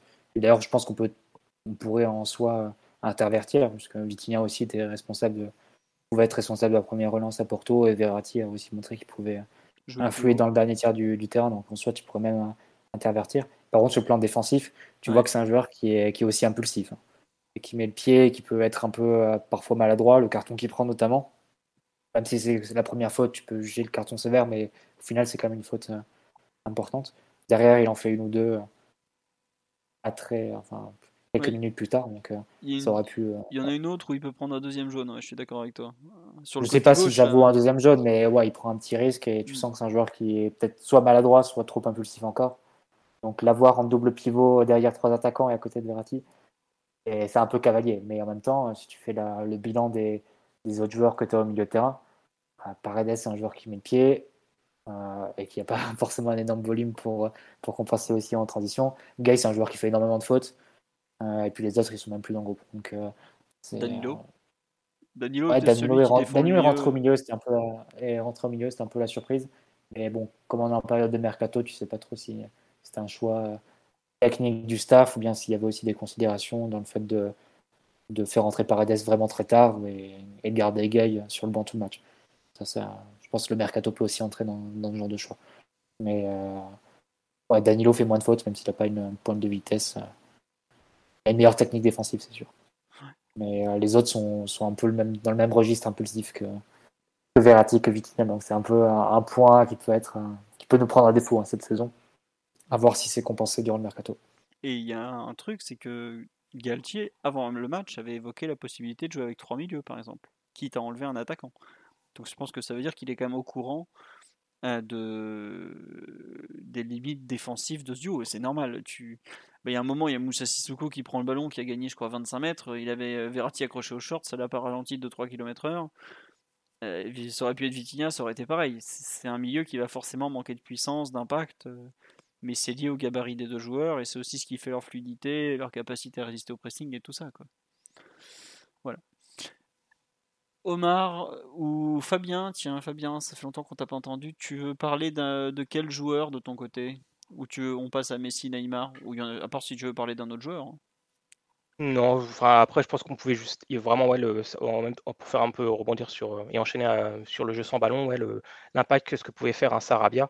Euh, dans son jeu sans ballon, euh, sa capacité aussi à faire des replis pour former un peu le, dire le 5-4-1 euh, défensif à, refermer un peu comme pouvait le faire Di Maria dans des grands matchs. Je pense que c'est quelque chose qui était important aussi. Tu l'as dit, Philo, dans ton analyse, c'est quelque chose qui permettait d'avoir un peu de stabilité défensive et de pas trop concéder sur les, transitions hautes dans le camp, dans le camp nantais. Et ça, c'était plutôt intéressant. Et c'était la seule chose que je pourrais souligner en plus avant de passer à mes cinémas. Ah non, il y en a un dont je veux parler, c'est Ramos. parce que j'avoue que, je, comme j'ai dit tout à l'heure, j'en avais très peur, mais la façon qu'il a eu de gérer son, duel avec euh, Moses Simon, anticiper les, accélérations, jouer de son physique avant que l'arbitre ne siffle, ce genre de choses, et eh ben je pensais pas capable de, faire ça encore physiquement parce que bah, nantais est quand même très très rapide. Et pour le coup, euh, je trouve qu'il a vraiment très très bien lu la partie. Il a montré toute son intelligence défensive, toute sa palette de défenseurs, à aller un peu le, cartonner au duel avant que l'autre prenne de la vitesse, parce que bah il sait très bien qu'aujourd'hui il peut pas tenir face à ce genre d'ailier. Donc ce jeu vraiment tout à l'expérience, euh, une vraie une vraie partition de défenseur qui, a du métier, qui sait s'en servir. Et euh, alors après, je suis pas en train de dire qu'il va faire une saison exceptionnelle à ce poste de stopper droit auquel je crois assez peu. Euh, pour lui à moyen terme, notamment parce que ça le gêne avec le ballon et qu'on l'a vu à quelques moments être j'ai vraiment euh, bah, pas en panique parce qu'il sera jamais en panique il a trop il a tout connu il a trop connu même mais je ne pensais pas capable d'assurer une partie défensive de ce niveau-là face à un profil qui pour moi est ce qu'il y a de pire. Donc bravo à lui et vraiment euh, pourvu que ça dure est-ce qu'il serait plus à l'aise axe gauche? Euh, Avec le ballon, oui. Quand il s'agit de défendre, je ne suis pas certain parce que quand il va se retrouver aller le long de la ligne de touche, euh, gérer euh, sur la largeur, ça va vite être compliqué aussi. Donc, bon. Je suis pas sûr qu'aujourd'hui la défense à 3 soit la solution parfaite pour Ramos, à moins de le mettre dans l'axe très bas et tout ça, mais bon. En tout cas, central droit comme ça, il a réussi à faire un match vraiment intéressant. C'est un peu, on bride un peu le joueur comme ça, mais en, tout cas, il, fait le travail défensivement et c'est déjà pas mal. Voilà. Mathieu, Omar ou, Fabien, pour parler des, des deux stars offensives, on va commencer par lequel? Par Neymar ou par Messi? De qui, qui? Oui, Omar. Messi. Évidemment, j'avais prévu la photo de Neymar. Mais Décidément, on n'est pas très connectés. C'est pas grave, c'est pas grave pour toi, je pardonne. Non, mais oui, Messi, donc, numéro 30. Bah, numéro, numéro 30 de son état et nouveau licencié au Paris Saint-Germain depuis euh, désormais une journée, je crois. Euh, non, au-delà au de, la, de la blague, j'ai vraiment trouvé euh, très, très, très bon. Euh, ah, sur, plusieurs, euh, sur plusieurs aspects. Euh, bon, on sait, tout le monde a vu jouer Messi 4 euh, milliards de fois et on sait qu'il y a des fréquences qui sont ben, complètement illisibles pour les défenseurs adverses et qui font que ben, ses intentions sont jamais lisibles. Là, j'ai vraiment trouvé qu'il a réussi à le faire à beaucoup d'endroits du terrain et notamment dans le cœur du jeu, là où il a eu le plus de mal, je pense, dans sa, dans sa première saison de, de Ligue 1 peut-être par adaptation et peut-être aussi par méconnaissance des profils rencontrés. Mais là, j'ai vraiment trouvé qu'il jouait sur un rythme et sur un tempo ben, qu'on lui a plutôt connu et pas assez vu à Paris, euh, dans, les, dans les zones de passe qu'il a trouvées, dans sa capacité aussi à, attaquer des espaces, bah, qui est plus courte que celle qu'elle a été. Hein. Il, a, il s'est beaucoup positionné à le space droit, notamment euh, pour faire des appels et repiquer dans l'axe. Ça a été hyper intéressant parce que du coup Neymar se, se désaxait, l'a souvent cherché. On peut peut-être même dire un peu trop parfois parce que c'était pas la passe la plus rationnelle qui soit, mais bon, tu vas pas demander de la, de la rationalité à Neymar de toute façon. Mais euh, c'est sûr que l'envie, l'envie de jouer des deux, plus euh, le tempo qu'était capable de mettre Messi, plus qu'il est capable de, enfin, sa palette pour finir dans la surface en font un atout ben, absolument redoutable et surtout s'il a de la joie dans le cœur. Euh, et ça, ça peut vraiment, je ne veux pas dire te changer la face, la face de la saison parce qu'il il suffit qu'il se remange deux, trois buffles de Ligue 1 dans, dans le buffet et, il peut retomber en dépression. Mais vraiment, hier, il a ressemblé à un joueur très épanoui, sûr de son fait et ayant envie un peu de, remettre les pendules à l'heure. Et moi, j'aimerais et je souhaite qu'il soit un peu animé par cette envie de, revanche parce que Messi a 5 buts, ça doit pas exister dans aucun monde et dans aucun championnat dans, dans le monde. Et effectivement, bah, il va falloir qu'il se présente à la Ligue 1 sous son, sous son, plus, sous son meilleur jour. Et il n'y a pas de doute, en tout cas je l'espère, que, que ça se fera dès cette année et ce sera forcément très positif pour, euh, pour le PSG, euh, très positif pour aussi tous les, tous les amateurs de foot, où qu'ils soient.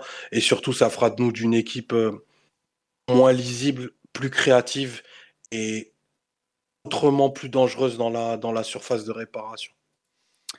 Très bien, je, je partage tous tes mots, Omar, sur Messi. Et je, juste comme on dit sur live, on va juste espérer que ça soit pas seulement jusqu'à la Coupe du Monde, qui est quand même le, dernier grand objectif. il lui reste deux objectifs dans sa vie de footballeur, c'est la Coupe du Monde avec l'Argentine et, la Ligue des Champions avec le PSG. Le reste, il a tout gagné. Quand c'est pas une fois, c'est trois ou quatre fois. Donc euh, voilà. Il manque la Coupe de France, effectivement. Bon, ça c'est un, trophée qui est réservé aux braves des braves, mais bon, c'est comme ça. Euh, Mathieu, sur le, match de Messi, tu veux rajouter quelque chose ou Fabien d'ailleurs euh, On nous dit sur live, ça fait plaisir de le voir décisif devant le but et d'effectuer le geste juste. Surtout, il n'a pas touché le poteau. C'est déjà ça, faut, le signaler, le pauvre. Oui, Mathieu? Bah, C'est dans les trois meilleurs matchs de Messi au PSG, sans doute pas le troisième. Ça, ça, ça m'a paru assez clair en regardant le match hier. Et effectivement, à ce niveau, pour rebondir sur ce qu'a dit Omar, euh, si tu as Messi l'essentiel du temps à ce niveau, et si possible encore mieux, euh, c'est la meilleure recrue que tu puisses avoir cet été, plus que n'importe quel joueur que tu peux prendre sur le marché euh, en août. Ça, ça semble évident. Même discours sur, Neymar. On a eu un peu la même phrase l'an dernier. Si tu retrouves Neymar à un niveau décent, ça sera une meilleure recrue que n'importe quel joueur que tu peux prendre sur, le marché durant l'été. C'est évident qu'on parle de joueurs d'une telle catégorie, d'une telle qualité. Euh, si tu peux les retrouver à un niveau de forme, sans parler de, de retrouver le, Neymar au Messi de 2015, ne serait-ce que la version des joueurs que tu vois en sélection, euh, ce serait déjà beaucoup pour le PSG, ça nous ferait vraiment avancer sur le plan, sur le plan collectif. Après, il y a le mettre dans les bonnes dispositions, et je pense que ça a été le cas hier. Il a régulièrement été trouvé euh, entre les lignes en position favorable, avec beaucoup d'options, soit devant lui, Sarabia, Vitinha, euh, soit à ses côtés, Neymar, soit euh, encore plus aux extrémités du, terrain pour ouvrir le jeu, avec euh, Mendes et, et, par la suite, ou bien, ou bien Hakimi. Aussi à la réception des, passes vers l'avant de, de, Verratti. Donc au final, le système lui, correspondait bien, la façon de jouer l'équipe le mettait en avant. Et d'ailleurs, il a réussi à enchaîner, à, montrer l'étendue de son talent. Et effectivement, il y a certaines actions, certains gestes qui ne trompent pas. Quand tu le vois dans la surface, la petite feinte de corps pour ensuite aller euh, essayer de trouver le, poteau euh, opposé de, de Lafont. Bon, Lafont fait, sort l'arrêt, etc. Mais cette action-là, avec juste la feinte de le mensonge du corps, comme dirait D'Alfonseca, euh, on fait à une vitesse aussi euh, très importante. C'est des choses qui ne trompent pas. Qui trompent pas. C'est comme, euh, comme le geste qu'il fait sur le but pour éliminer le gardien, mm. pour redresser le ballon. C'est vraiment la, la, top qualité, le meilleur Messi que tu puisses trouver. Donc, euh, non, vraiment un match euh, très positif. que je lirai aussi avec le, le, match de Neymar pour faire la transition et pour anticiper un peu sur le, le retour de Mbappé dans l'équipe. J'implore ce soir Christophe Galtier de ne pas nous mettre Neymar attaquant droit de, du 3-4-1-2 et du coup de, de le sur les plein de bandes de, Messi. la façon dont ils sont trouvés les deux hier, euh, avec des 1-2 au cœur du jeu, les passes diagonales qu'ils qui trouvent dans des angles qui sont très difficiles mais qui leur permettent de faire avancer le, le jeu de l'équipe malgré la densité, malgré l'équipe adverse repliée. Je trouve que ce serait dommage de, casser ça et plutôt quelque chose sur lequel tu auras envie de construire. Euh, après avoir vu le, déroulé du match hier. Donc, euh, j'espère qu'on va peut-être modifier peut-être légèrement les plans euh, et plutôt garder Messi, Neymar dans ces deux positions euh, demi-espace sur leur faux pied pour pouvoir trouver ces passes intérieures à chaque fois entre les deux qui, qui font beaucoup de mal et qui permettent de percer vraiment le bloc adverse. Mathieu, tu penses vraiment que, en tout cas, si tu mets n'importe lequel des trois dans des positions d'attaquant, les côtés vont être fixés? Moi, après avoir vu euh, enfin les, les, positions de départ, après avoir vu la rencontre d'hier, je, je, suis convaincu que ça n'existera pas en fait. que Neymar il, démarre dans une position d'attaquant hier, officiellement, mais il, il, a, il a touché moins de 10% de ses ballons dans, dans, la zone dédiée. Quoi. Plus que la position, je pensais plus à la, comment dire, au profil, à la zone. C'est-à-dire que Neymar, il commence quand même côté gauche hier. C'est-à-dire qu'il va mm. rester à chaque fois dans ce profil-là et il va être à la fois à la réception des passes de Messi et au lancement des, passes vers Messi. Et je trouve que c'est au moins ces angles-là à conserver. Après, tu peux appeler tout ça 3-4-1-2, 3-4-2-1 si tu veux.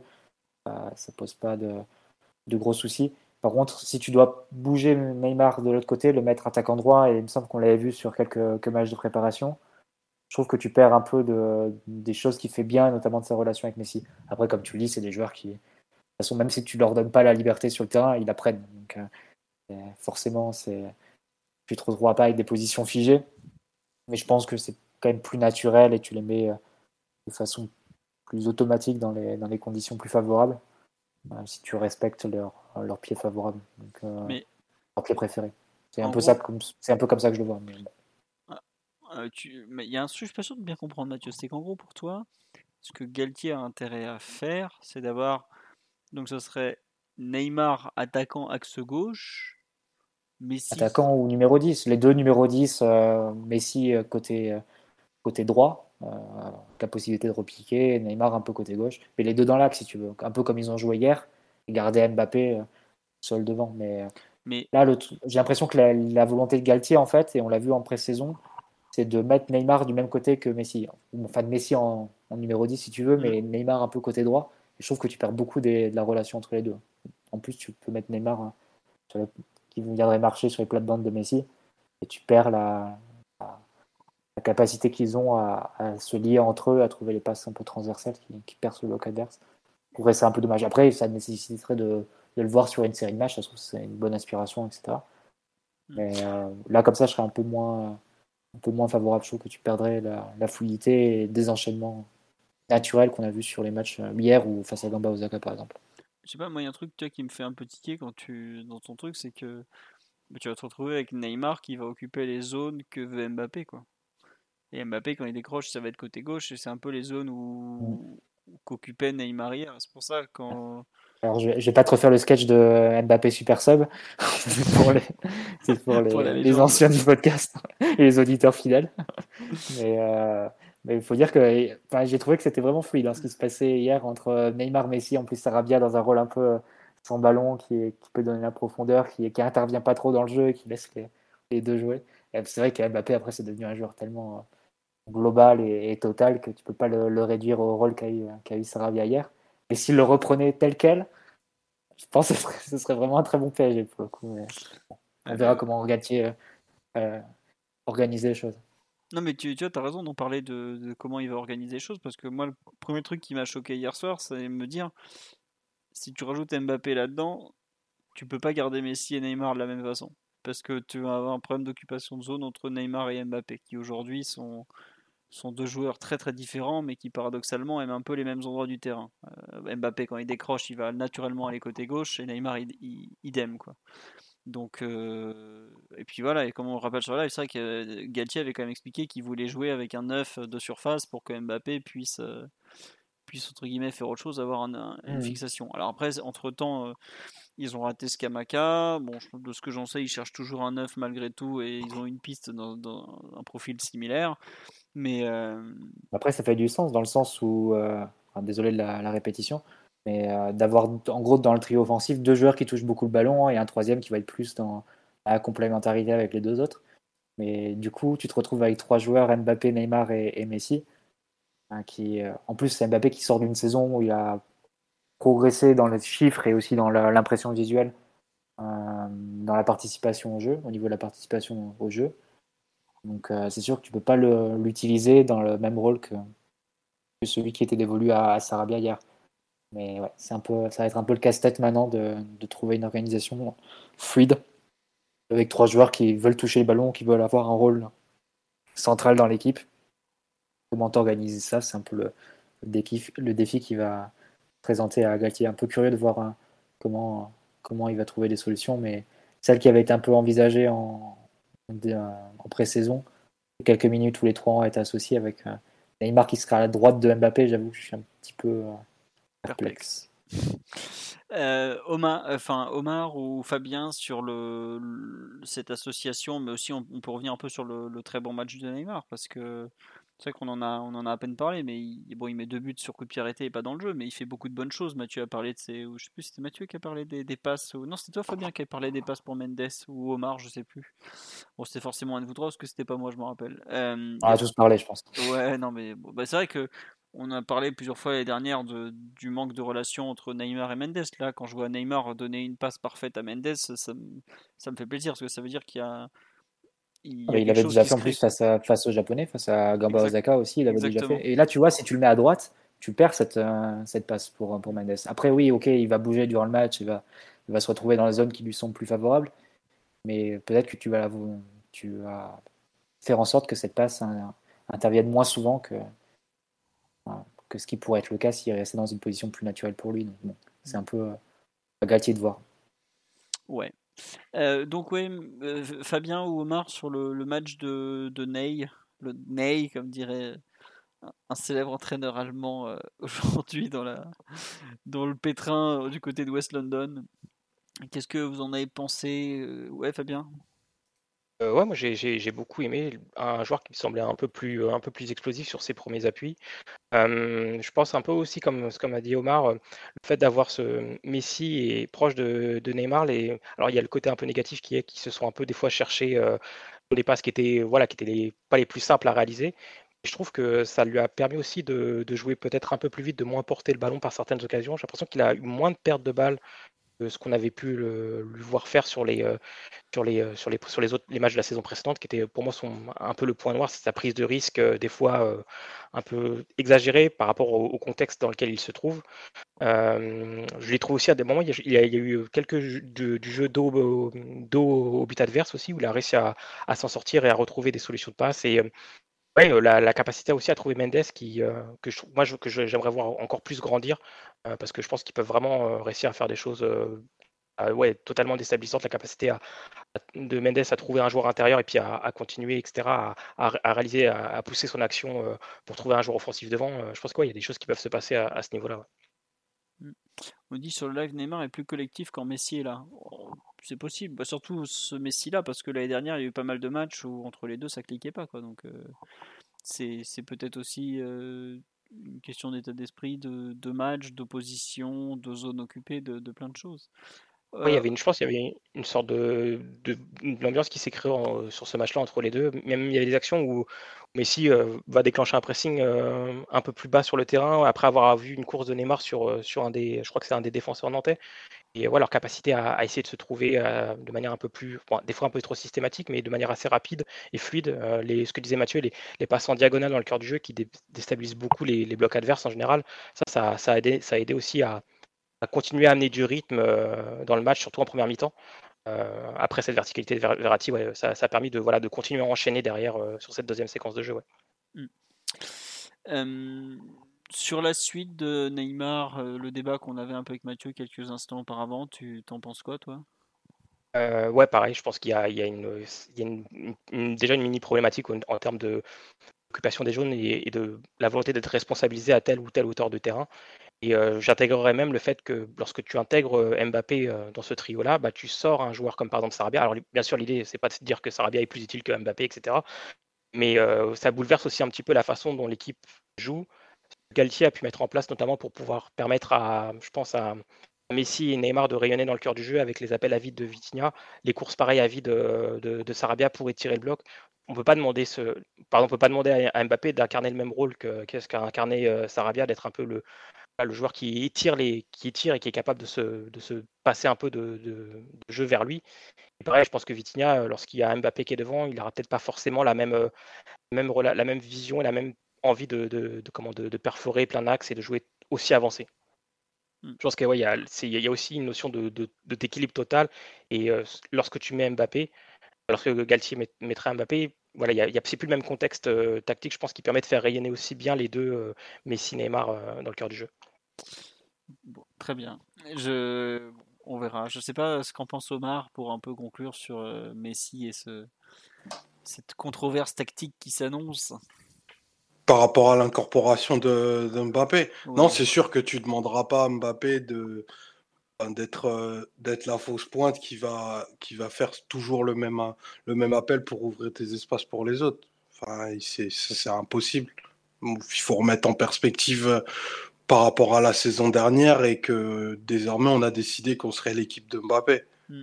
Donc euh, aussi paradoxal que ce soit, c'est c'est Messi et Neymar qui vont devoir se, se mettre au niveau, au, au plutôt au niveau de Mbappé, suivre ses standards. Et, et c'est à lui qu'on va devoir donner les meilleurs, euh, les meilleurs schémas en réalité. Ever catch yourself eating the same flavorless dinner three days in a row? Dreaming of something better? Well, HelloFresh is your guilt-free dream come true, baby. It's me, Kiki Palmer. Let's wake up those taste buds with hot, juicy pecan-crusted chicken or garlic butter shrimp scampi. Mm. Hello? Fresh. Stop dreaming of all the delicious possibilities and dig in at HelloFresh.com. Let's get this dinner party started. I'm Sandra, and I'm just the professional your small business was looking for. But you didn't hire me because you didn't use LinkedIn jobs. LinkedIn has professionals you can't find anywhere else, including those who aren't actively looking for a new job but might be open to the perfect role, like me. In a given month, over 70% of LinkedIn users don't visit other leading job sites. So if you're not looking on LinkedIn, you'll miss out on great candidates like Sandra. Start hiring professionals like a professional. Post your free job on linkedin.com/achieve today. Je pense hein, de, de, tout ce qui a été sorti, c'est que c'était lui désormais le, le, joueur numéro un et les joueurs numéro un, ben le coach et les joueurs autour, ils s'adaptent pour les, pour les mettre en, dans la meilleure, meilleure disposition et lui offrir le, le, meilleur contexte. C'est-à-dire que c'est pas Mbappé, s'il est en pointe, qui va déclencher le pressing, tu vas lui dire lui de s'économiser, bah, ces courses-là, bah, d'autres vont devoir les faire. Mm. Messi, Messi et Neymar inclus. Je pense pas que ce soit quelque chose de très viable dans la durée, très honnêtement, mais euh, c'est un, peu, un peu à ça que tu vas te, te, te retrouver parce que Mbappé, en effet, il est, devenu, euh, ben, pour reprendre un petit peu ce que disait Mathieu, un joueur absolument total, qui est capable aussi de, de redescendre dans le corps du jeu, de créer, de trouver des passes ben, décisives et, qui, lance aussi des, actions phénoménales. On en a plein en tête euh, la, la saison dernière. Je ne pense pas qu'il va faire l'économie de cette nouvelle palette qu'il a dans son jeu désormais. Euh, ça, fait, ça te ferait trois créateurs désignés sans plus aucun, aucun, aucun joueur qui, qui dirait bon, je vais aller habiter dans la surface pour pouvoir recevoir les, les, offrandes. Ça fait beaucoup de joueurs derrière le ballon et je pense que c'est un système qui peut assez rapidement ressembler à un, un 3-6-1 quoi en fait. Parce que Vetinha, lui, continuera de faire les courses à, à vide, sans recevoir les, les ballons, mais récepteur, on va forcément avoir euh, une, euh, une problématique à, à ce moment-là si eux tous veulent se dire ben on va on écréer et se régaler les uns avec les autres parce qu'ils auront forcément envie de jouer ensemble mais il va falloir que derrière ben, tu aies, des ajustements et des projections qui vont être bah, te permettre d'avoir des joueurs dans le dernier tiers et pas seulement dans le dans le cœur du jeu parce que le jeu entre les lignes c'est bien mais c'est derrière les lignes qu'on gagne les matchs. Mmh. C'est bien dit.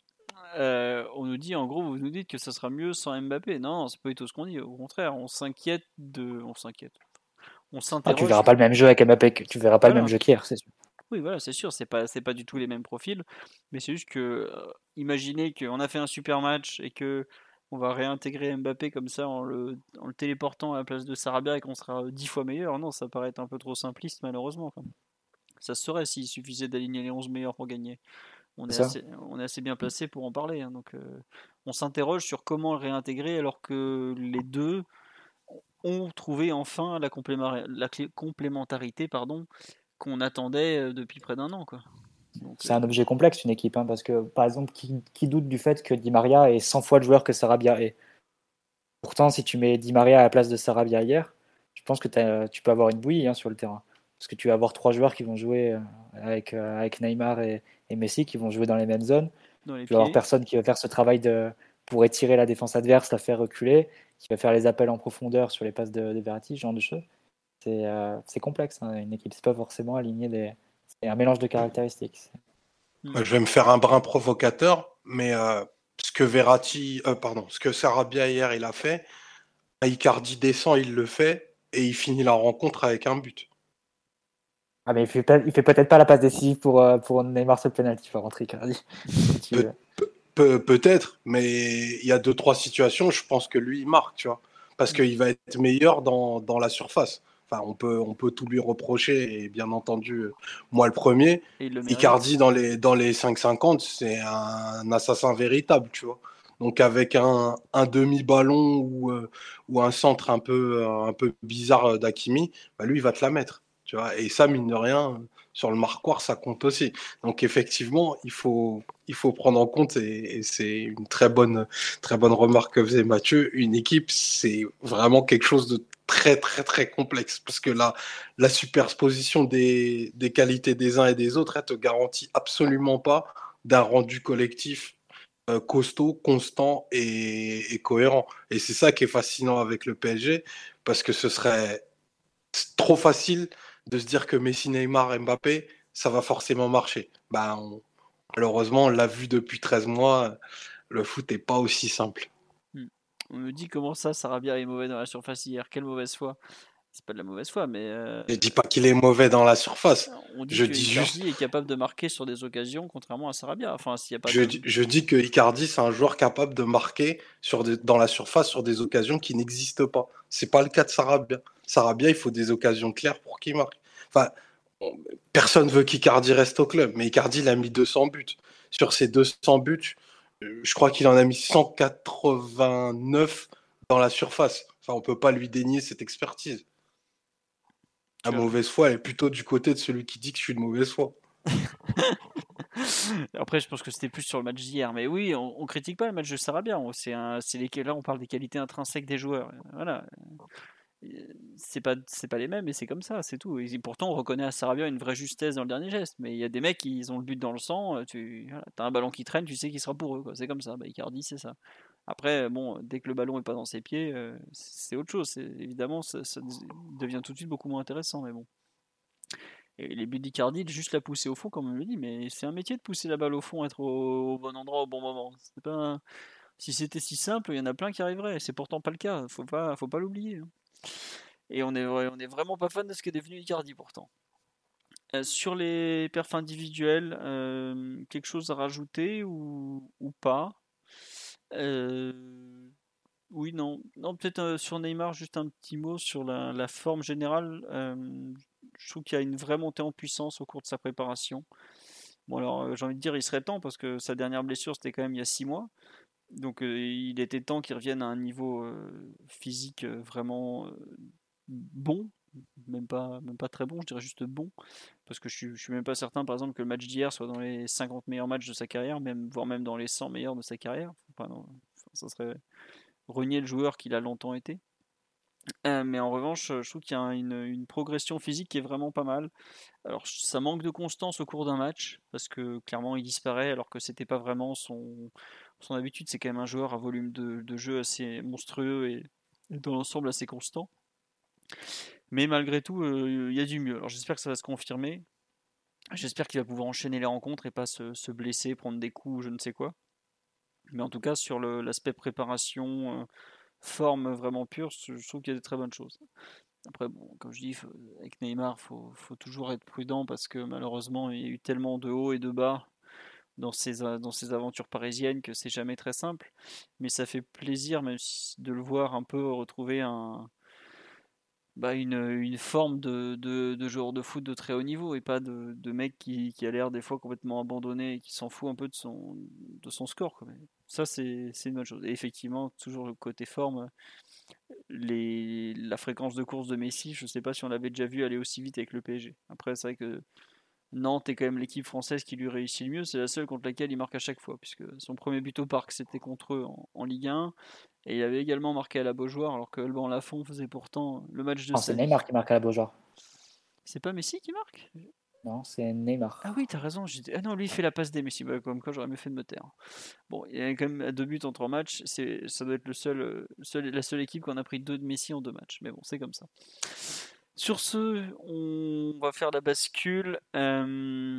Bascule. on va passer sur, sur Culture Mercato. Vraiment trop fan du Tour de France.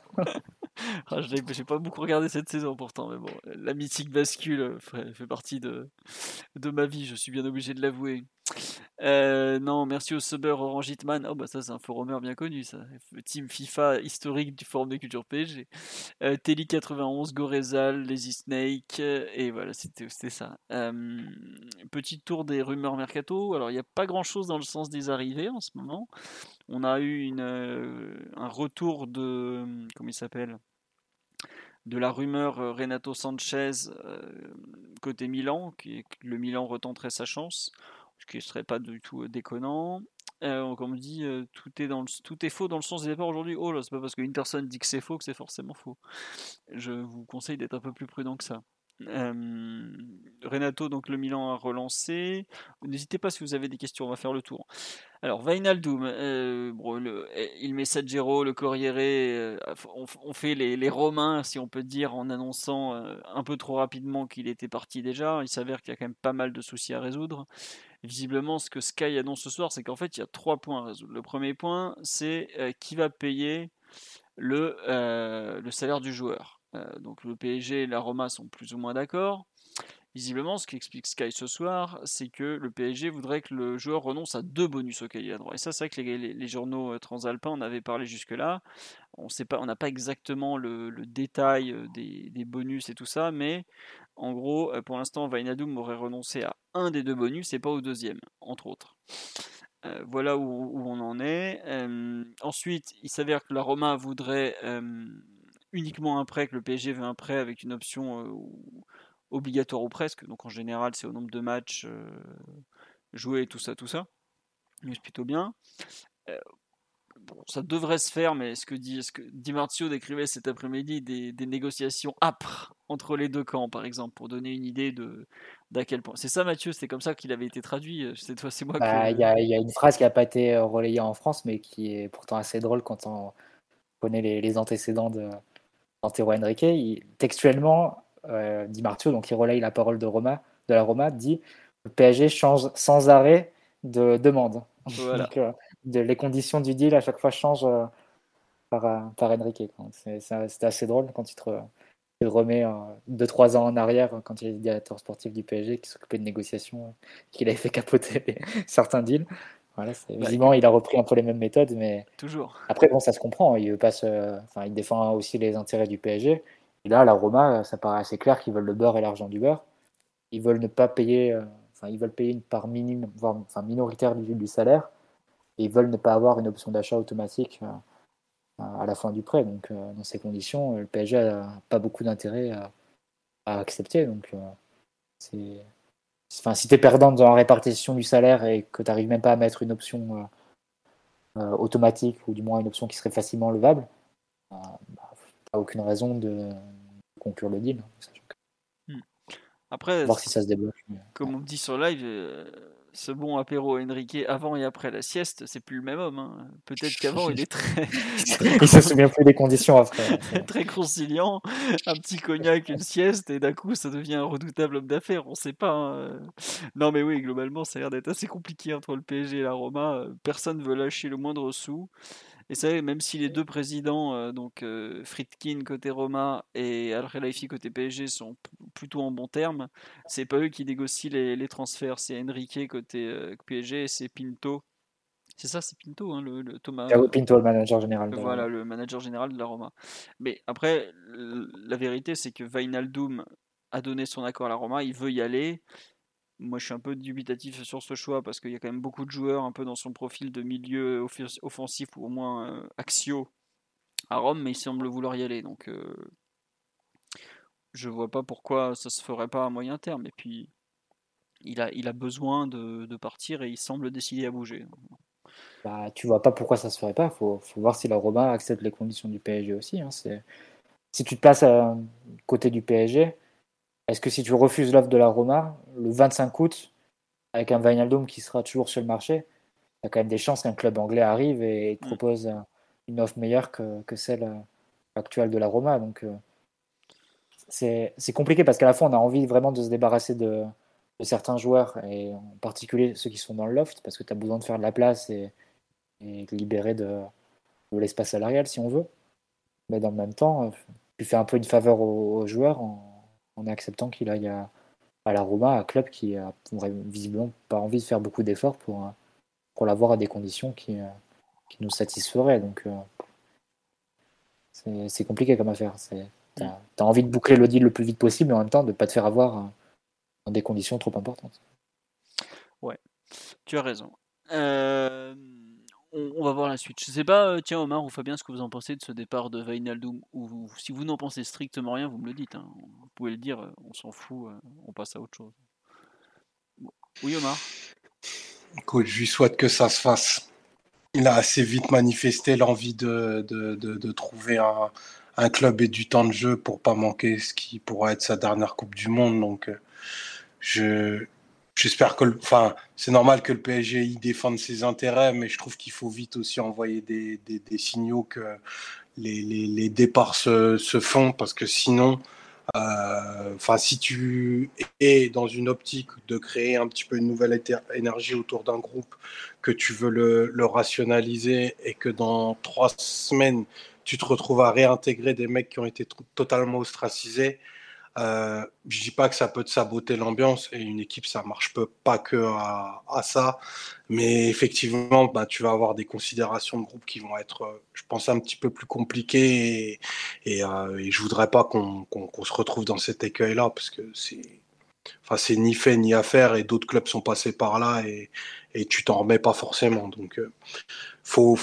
il en suffit d'un, il faut amorcer le premier pour que les, les autres suivent parce qu'il y a d'autres joueurs qui sont pas très, très enclins à, bouger du club et il faut aussi que le club bah, puisse faciliter les départs. Mmh, ouais.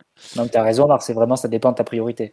On a, on a beaucoup entendu Campos et enfin pas Campos mais Galtier du moins relayer le, fait que Paris voulait vraiment réduire son effectif.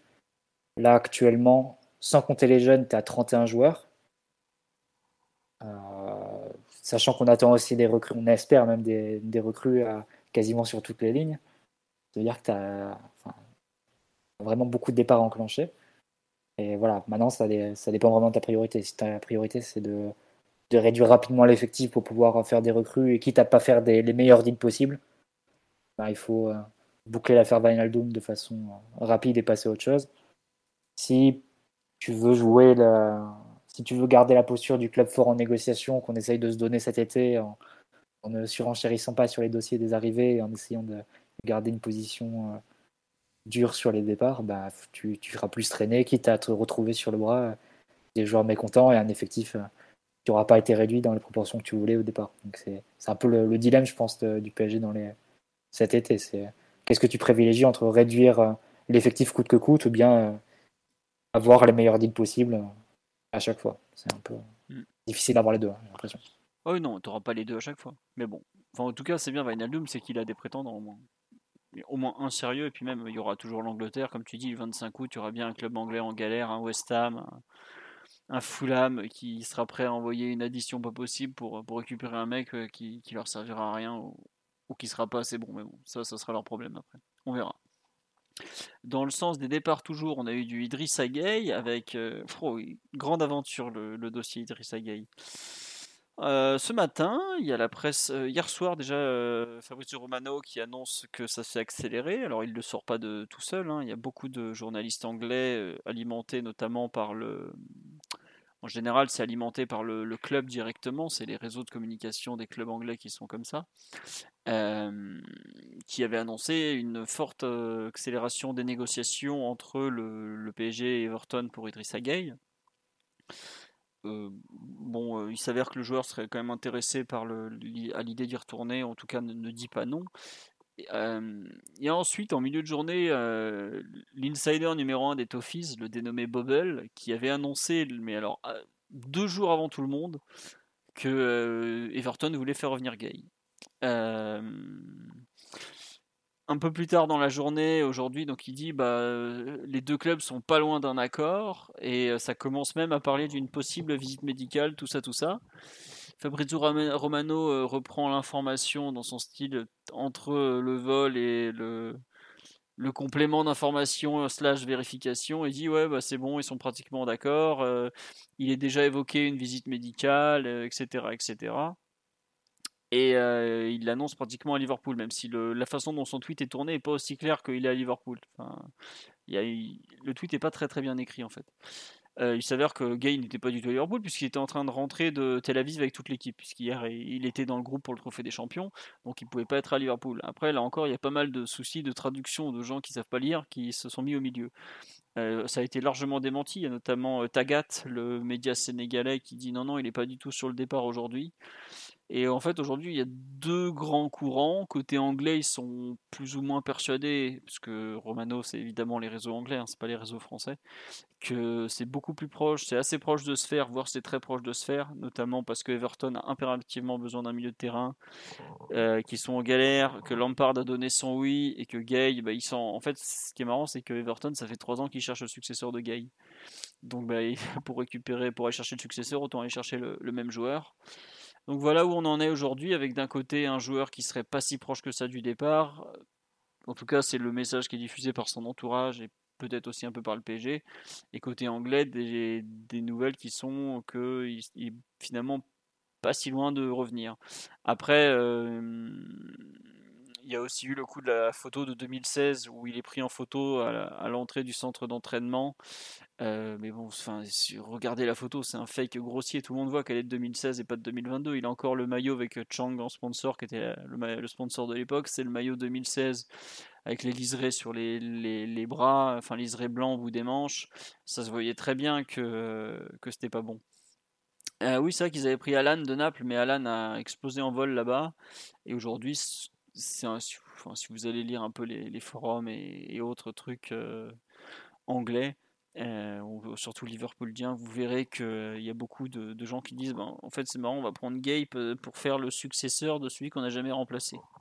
Si vous voyez un, parallèle avec Thiago Motta, ne vous inquiétez pas, ça arrive dans plein de clubs. Mais toujours est-il qu'en tout cas, Gay est donc plus ou moins sur le départ. au moins, il a un club intéressé. mais en tout cas, il y a une seule certitude, c'est qu'aujourd'hui, il n'était pas à Liverpool. Alors peut-être qu'il y sera d'ici à la fin de la semaine pour passer sa visite médicale. Dans ses demandes, lui, il y avait notamment le fait qu'il voulait un contrat long, à savoir deux ou trois ans. Sachant qu'il va avoir 33 ans en septembre, je suis pas sûr qu'il les ait, au moins deux ans. Euh, à voir, mais en tout cas, c'est un dossier qui semble, malgré tout, pas si mal parti que ça, euh, vu les, le peu de rumeurs qu'on avait ces dernières semaines. Euh, je sais pas, euh, Fabien, Omar ou Simon, ou Simon, l'habitude, ou Mathieu, ce que vous en pensez euh, de ce, ce dossier Gape, euh, pareil, un peu un, ressenti ou, autre? Pas le moins du monde, on s'en fout. Omar, il, a, il, sait ce qui va se passer, Omar, il a des sources bien placées, mais il ne veut pas nous le dire. je, je ne peux pas parler. Je, tiens à pouvoir. Et bravo à Tagat. Bah ouais, bah, Tagat, ils disent qu'il va rester, en tout cas. Et je pense que si tu te places du point de vue du joueur, il n'y a aucun joueur sans d'esprit qui passe du PSG à Everton. En tout cas, Tagat est très bien informé. C'est tout ce que je peux dire. Moi, j'ai l'impression qu'il va rester, l'ami Gay, si je devais mettre 5 centimes. Ouais, bon. Euh, on va voir. Euh, je sais pas ce qui. Les la façon dont les médias anglais en parlent laisse quand même à penser que Everton est prêt à faire de gros sacrifices pour l'avoir. Je sais pas si c'est ça. Comment ça va finir? Non, Tagat effectivement, donc qui est un milieu, qui a un, ah, un média sénégalais dit que euh, Idrissa Gueye est actuellement à Paris et pas en Merseys. Merseys, c'est le nom du club, c'est enfin on s'en fout. Euh, c'est le c'est Liverpool. Le milieu sénégalais est plus proche de rester au PG que de rejoindre Everton selon nos infos. Donc après, euh, faudra voir ce qui se, s'ils arrivent à, trouver un accord, tous et tout. Mais bon, en tout ah, cas, il y avait Tanzi aussi qui avait dit que Gay, lors de son, lors de son entretien avec Campos et Galtier, avait dit que son idée c'était de faire la, la dernière saison de son, la dernière année de son contrat à Paris. Mm. Ouais, et puis il espérait une hypothèse, une concurrence saine et pas. Donc j'espère qu'on lui a dit que ce serait pas sain du tout qu'il fallait partir parce que c'est comme ça qu'on fait fuir les récalcitrants. Mais bon. Le truc, c'est que les joueurs, ils sont pas idiots. Hein. Ils savent que de potentiels arrivées. Là, actuellement, la concurrence, elle s'est même délestée de deux joueurs, vu que Herrera et Wijnaldum sont, plus dans l'équation. Ils sont en dehors de, du groupe. Avec Danilo qui passerait au, en défense centrale, tu te retrouves avec 4 milieux pour deux postes. C'est pas. attends, si on sort Vainaldoum et, et un autre, on, va, on, signe Renato Sanchez ou un autre joueur. Hein. C'est. Bah, là, actuellement, bah, si tu te places dans l'hypothèse où Paris euh, de Galtier et de Campos, c'est-à-dire de réduire l'effectif et d'avoir seulement deux joueurs par poste, tu vas pas avoir six milieux dans l'effectif. Tu vas avoir euh, déjà les quatre qu'on a plus Danilo. Euh, je pense pas que. Je pense que pour en recruter, pour recruter Renato Sanchez, il faut faire partir plutôt pas Vainaldoum, mais plus Gaye ou ou Paredes. On voit plus comme ça. Ouais, bah on, va voir effectivement. Je suis un peu, euh, un peu perplexe moi aussi sur ce que le, ce que ce qu'on va faire au milieu et tout. Euh, après, autre petit transfert, euh, donc il y a notre ami Thilo Kerrer qui avait été annoncé euh, dans le viseur de Séville. Alors je vais vous expliquer ce qui s'est passé en gros, parce qu'il y a eu beaucoup de choses écrites qui n'étaient pas forcément très bien. Le nombre de problèmes de traduction que, ça engendre, c'est incroyable. En gros, dimanche, Stadio Deportivo, qui est le quotidien sportif de Séville, a écrit que euh, bah, Séville comptait bien accélérer sur, euh, sur Kerrer, c'est un joueur que Monchi suit depuis des années, et c'est vrai, parce qu'il avait déjà tenté de le faire signer en 2019 et en 2020, je crois. Donc en gros, c'est un joueur qui suit depuis vraiment très longtemps. Et il disait, euh, Stadio disait, bon bah voilà, Kerrer a donné un, a dit oui à Séville dans le sens, euh, c'est un club que je pourrais rejoindre, mais c'est d'abord à vous de vous mettre entre vous mettre d'accord entre clubs, et je suis prêt éventuellement à faire un effort, un effort salarial pour vous rejoindre il n'est jamais indiqué dans Estadio Deportivo que Kerrer a déjà un accord salarial. C'est juste un engagement. C'est-à-dire que Kerrer ne dit pas non à Séville. Heureusement qu'il ne dit pas non à Séville vu son niveau quand même. Mais ça, c'est autre chose.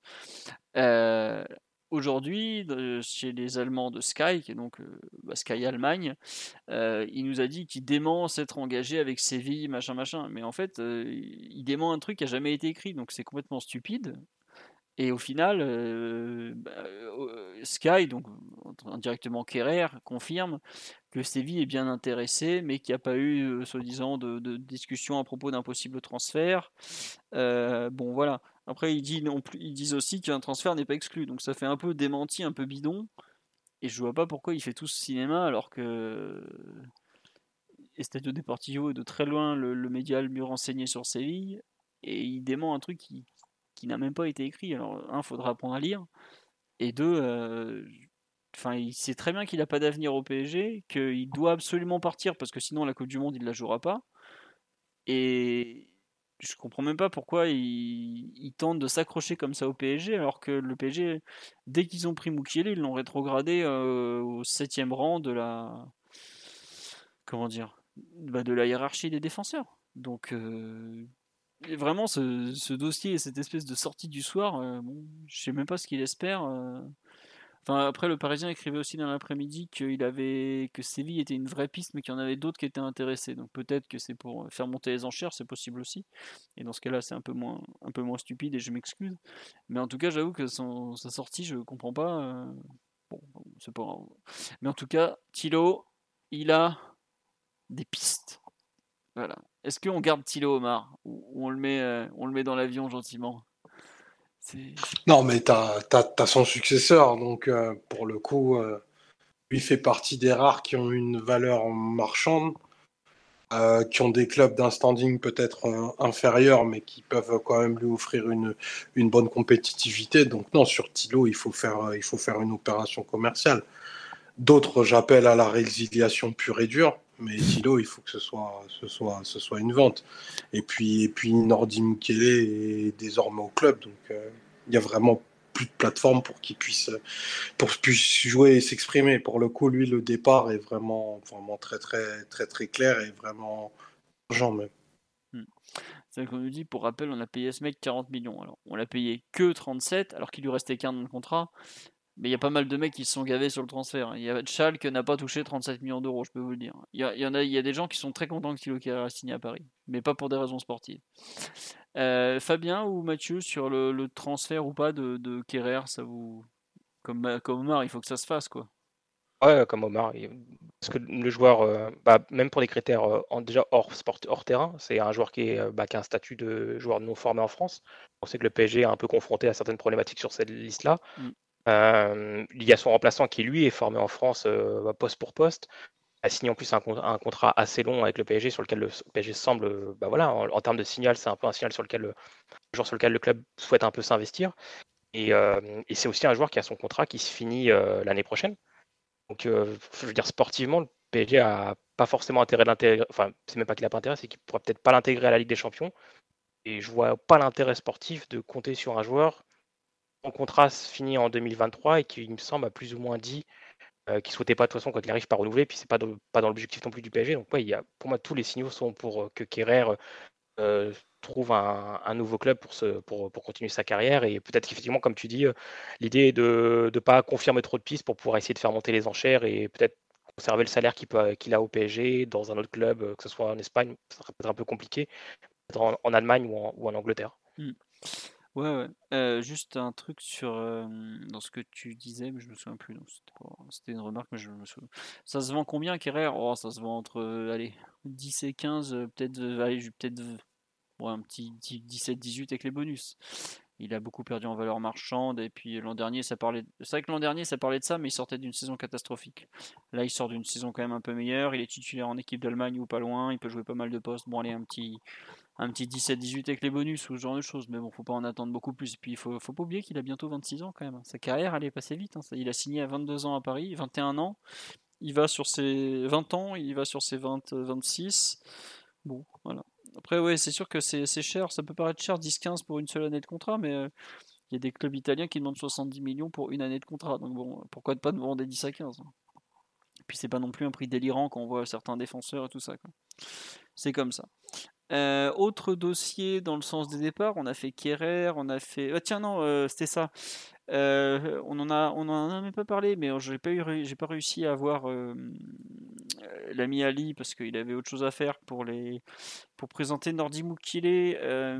Qu'est-ce que, on n'a pas commenté cette arrivée finalement la semaine dernière, donc on va le faire tout de suite. C'est quand même un, joueur, ben, un francilien de, qui arrive au PSG. Euh, c'est pour Mathieu. Hein. La présentation de Moukielé, c'est pour Mathieu. Un francilien avec des racines pailladines, c'est totalement Mathieu. franchement. ouais, non, mais le, le, sécateur de la mousson. le mais, euh... de la non, mais de toute façon, on, connaît bien le joueur. Après, moi, je ne l'ai pas beaucoup vu à, à, Leipzig. Quasiment uniquement euh, dans des matchs qu'il a pu faire contre nous. Et puis, euh, ici ou là, je suis moins la Bundesliga que Omar pour le coup. Mais euh, non, à Montpellier, c'est un joueur qui avait laissé une, très bonne impression, ça c'est évident. Euh, y compris dans les matchs face au PSG, il avait livré quelques duels face à Neymar, en début 2018, qui avait été de, de haute volée. Donc non, sur le papier, c'est un, un, une recrue qui a évidemment beaucoup, beaucoup de sens. Euh, j'ai envie de dire, si tu fais la somme de tous les critères qu'il y avait à cocher, tu euh, filtres et t'avais qu'un seul nom, c'est le sien. Il te fallait un Français pour les listes, il te fallait euh, un joueur euh, qui soit capable de jouer dans une défense à 5. C'est possible qu'il te couvre les deux postes. Un joueur avec une, certaine expérience. Il se trouve qu'il est international et qu'il a, a, connu avec des champions, y compris un haut niveau demi-finale de Ligue des Champions. il te fallait un joueur avec un. Ah, il avait, euh, il avait glissé sur le but de Bernat, il me semble. Ouais, il avait chié complètement sur le but de Bernat. Sur le troisième, il est, il est bien pour lui. Je, sais pas si vous Mais pour, pour être honnête, si tu dois comparer les, les matchs qu'on a pu faire face à Leipzig, pas forcément celui qui. Euh, enfin, Upamecano nous a donné un but à chaque fois. Ouais. euh, Mokiele, c'était pas tout à fait ça. D'ailleurs, il a marqué au parc. Hein, le... Ouais, il a marqué un. Il, met le but du 2-1 au parc euh, au moment où on est bien dans la mouise. Sur un centre d'Angelino et euh, il reprend la surface. Et voilà, donc une expérience. Il va prendre, pas prendre un, un, très gros salaire au niveau du transfert, c'est très bien négocié.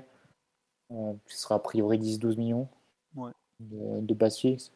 D'ailleurs, ça te fixe un peu le prix qu'on pourrait attendre de, de j'imagine. Oui, oui, c'est ça. 10-12, tu montes à 15 avec des bonus. Quoi. Donc, euh, ouais, au final, je trouve que c'est une recrue qui a, qui a, du sens. Sachant qu'à la base, on parle d'être remplaçant d'Akimi peux avoir des réserves sur la première saison d'Akimi, mais il y a une chose que tu peux pas lui retirer, c'est que physiquement, c'est un joueur exceptionnel qui joue, euh, qui joue tous les matchs. Donc, euh, la saison dernière. Tu as quatre joueurs qui ressortent du lot en, termes de, de, minutage, comme on dit. c'est Mbappé, dans l'ordre Mbappé, Marquinhos, Kimpembe et Hakimi. C'est les seuls au-dessus de peut-être 3000 minutes, il me semble, jouer au PSG. Sachant qu'Hakimi avait la canne, donc même si, sans la canne, il aurait sans doute été encore plus haut. Donc, euh, pas besoin, tu n'allais pas investir 50 millions sur un concurrent à Hakimi, ça c'est évident. pour toutes ces raisons, ça, semblait une recrue assez, évidente, un nom qui sortait bien avant même l'arrivée de, Campos, donc je pense qu'il n'y a pas grand chose à, en dire. Et euh, bienvenue, et en espérant qu'il s'acclimate bien, mais c'est un mouvement qui a beaucoup de logique, je trouve. Ouais, Fabien, tu, rejoins un peu l'analyse de Mathieu? Ouais, totalement. Euh, je pense que, bah, notamment par rapport en fait au, rôle qui va lui être donné d'abord. exactement comme, comme Mathieu, la, présence de Hakimi conditionne un petit peu le, les joueurs que tu dois prendre en, on va dire en, solution de rotation. un joueur Hakimi qui, joue beaucoup de matchs et qui en plus, quand on combine l'indemnité de transfert et le salaire qui lui est versé à l'année, c'est un joueur que tu peux, enfin tu peux pas te projeter sur un, joueur à, un très gros salaire pour remplacer Hakimi parce que c'est un joueur qui, en termes de minutes euh, à, disputer, ça sera du tout rentable. Et j'aimerais vraiment beaucoup que le projet de faire jouer euh, Mukele sur ces deux postes, euh, entre le, l'axe, le stopper axe droit et, le piston droit, qui puisse alterner sur ces deux postes-là sans aller chercher une autre recrue, quitte à laisser peut-être un joueur du centre de formation jouer grappiller quelques minutes par là. Je trouve que c'est l'équation parfaite parce que moi, je suis vraiment totalement dans l'idée de, réduire un petit peu le, nombre de joueurs dans l'effectif. Et je pense que sur certains postes, c'est vraiment pas bénéfique d'avoir euh, le titulaire et le remplaçant qui jouent quelques bouts de match ou des matchs avec moins grande importance ou dans un 11 totalement remanié. Au final, on, perd beaucoup de performance, on, perd beaucoup de la valeur du joueur, euh, beaucoup de sa concentration. Et je pense que c'est bien d'avoir, voilà, de pouvoir répartir euh, le temps de jeu d'un joueur amené à être remplaçant sur deux postes pour lui garantir un peu du, du, plus de contexte sportif, plus d'enjeux, plus de, de, on va dire, de plus le concerner dans le projet collectif global. Donc ça, c'est vraiment le, la bonne chose. Et après, en termes de gérer sportif, alors j'ai un, un, peu moins regardé euh, la vie que, que, que la Bundesliga que comme je pouvais le faire avant. Il me semble qu'il a eu euh, deux, avec l'intermède de euh, Jesse March là, mmh. il y a eu deux façons dont il a été utilisé, un peu plus libéré sous Nagelsmann et peut-être un peu plus dans par la suite un projet un peu plus défensif où il était amené à on va dire, cloisonner son, côté euh, droit et laisser Angelino euh, prendre la, surtout la, voilà, la, la, la largeur et, la hauteur. Et je pense que ça peut être intéressant, ce, profil-là, euh, dans un PSG qui a quand même beaucoup de créations qui se passent côté gauche. Et même le projeter derrière un joueur comme, Messi, qui n'est pas un, joueur qui défend énormément son côté, pour être gentil, je pense que c'est bien d'avoir ce joueur-là très dynamique, assez dur sur les duels, capable un peu de, verrouiller, d'avoir un peu un, jeu asymétrique euh, lorsque le contexte euh, le réclame ou sur certains physionomies match. Ouais, je pense que ça peut être intéressant d'avoir ce, profil-là en sortie de banc. Ouais. Ça vous choque pas? Enfin, moi, il y a quelque chose qui me gêne un peu dans ce transfert, c'est le fait qu'il, en fait, le recrute en tant que doublure. Et j'ai un peu l'impression que ces dernières années, à chaque fois qu'on a pris une doublure, ça s'est fini par un mec qui finit complètement à la cave, qui est absolument inapte et qui apporte aucune concurrence. Et j'avoue que. du coup, tu voulais prendre un concurrent à Kimi? Enfin, tu voulais prendre un joueur qui. Bah, c'est ça, en fait. C'est ça qui est très dur. C'est qu'en fait, tu prends une, euh, un demi. Euh... Je vais pas venir jouer au Cancelo hein, cet été. Hein. Ça, c'est. Euh, non, non, mais, non, mais voilà. Mais tu vois ce que je veux dire C'est qu'en fait, je pense qu'il va apporter aucune concurrence à Kimi parce qu'il a trop de lacunes techniques, techniques euh, malheureusement. Et à Ramos? Et Ramos, bah, j'ai l'impression qu'on va prendre un joueur aussi pour, pour doubler Ramos. Ah bah dans ce cas-là, en fait, on, ne va pas rationaliser l'effectif. Bah non, Parce que je pense pas. Tu feras, venir ton défenseur central seulement si tu fais partie à Diallo, je pense. Un peu bah, ça, je sais pas. Mais je Et Kerrer. Ouais, Diallo. Kerrer aussi, mais Kerrer maintenant qu'il est dans le loft. tu dis... En gros, tu remplaces Kerrer, Dagba et Diallo par euh, et un autre. Enfin, tu mm. vois, tu réduis un peu l'effectif comme ça. Ouais. Mais voilà, en fait, moi, ce qui me fait un peu peur, c'est le fait de recruter un mec où on se dit, ouais, il va être là pour faire la doublure, et à aucun moment on se dit qu'il a le niveau pour être titulaire. Quoi. Et à chaque fois qu'on a fait un mec comme ça, bah ça s'est fini par un type sur le banc de touche qui te regarde avec des grands sourires et qui dit bonjour à Paganelli à la mi-temps des rencontres. Quoi.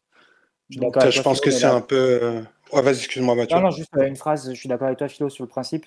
Par contre, là où il fera, ça sera moins un problème, c'est que salaire faible, indemnité de transfert faible et joueur français pour les listes. Hmm. C'est-à-dire que même si ça devient un boulet, encore une fois, pour un joueur qui, qui va jouer peut-être 15 matchs par an en tant que titulaire, même si sportivement il fait pas, il n'est pas au, niveau des attentes, ce sera moins un problème que ce qu'a été Carrière par exemple. Qui, ouais, voilà, ouais, c'est ça. trois fois plus, deux fois plus plutôt, et aura un salaire sans doute supérieur et qui et qui est étranger, donc il prend une place dans les, dans les 17 des listes. Mais voilà, mais je, je sais pas si je me souviens d'une discussion Mathieu avec toi où tu disais ouais il faut toujours apporter des joueurs qui vont vraiment te, te donner de la concurrence dans l'effectif.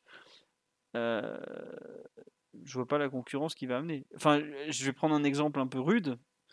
C'est le cas de le dire. Le Real, ils ont amené de la concurrence à Militao et à là-bas, ils sont allés chercher Rudiger. Nous, je regrette. Euh, ah, t'as entendu la phrase d'Ancelotti qui dit Je veux pas toucher la charnière de l'an dernier, du coup, je voudrais aller à la gauche. Hein. Mais Ancelotti, c'est l'entraîneur, c'est pas lui qui décide de l'effectif, et ils lui ont dit Tu vas te démerder que Rudiger dans les pattes en plus. Quoi. Et ce que tu disais, je me rappelle, c'était l'exemple du Milan AC où il gagne la Ligue des Champions, et deux jours, je crois deux jours après, il signe Abstam. Quoi. Ouais, c'était Nesta avec, euh, avec Stam, c'est l'anecdote. Après, la... voilà. après si, tu veux, si tu veux relativiser un peu sur le niveau du joueur, tu peux dire que tu prends quand même le latéral de Leipzig, qui est la deuxième ou la troisième force de de Bundesliga. Mm. prends pas non plus un latéral, euh, enfin, tu prends pas Bellerin pour comparer, si tu veux. Non, c'est vrai, tu prends un joueur qui est quand même plus compétitif et qui est pour prendre, ou tu prends pas le Florenzi de, ou tu gardes pas Dagba, tu vois. Tu prends pas, non, c'est sûr. Tu prends quand même un joueur qui a des références au niveau international, qui, a, une expérience. Alors ça sera sans doute pas du niveau d'Akimi, même si Akimi n'a pas fait que des top matchs depuis qu'il est au PSG. Mais c'est un joueur qui est compétent que tu peux aligner dans des, dans des scénarios importants. Ouais, c'est un joueur qui a des qualités, tout ça, mais je, je sais pas, cette idée de prendre des doublures comme ça, ça me, je trouve que c'est quelque chose euh, qui s'est rarement bien, bien fini chez nous et qui a tout du mec qui va s'encrouter sur le banc de touche en, un an ou deux. Alors après, s'il arrive à être un peu performant et à vraiment bousculer Hakimi, moi je demande que ça parce que bah, on voit sur le côté gauche la différence entre euh, Mendes Bernat qui se battent pour le poste de titulaire et Hakimi versus euh, bah, personne forcément, il y en a un qui se bouge plus que l'autre, hein, ça c'est sûr. Mais je, suis un peu perplexe, j'ai un peu de doute et j'avoue que le fait que. Il y a deux choses qui me font tiquer aussi, c'est la durée du contrat. Filer 50 contrats à un mec comme ça qu'on fait venir pour être doublure, bon, je trouve ça très long.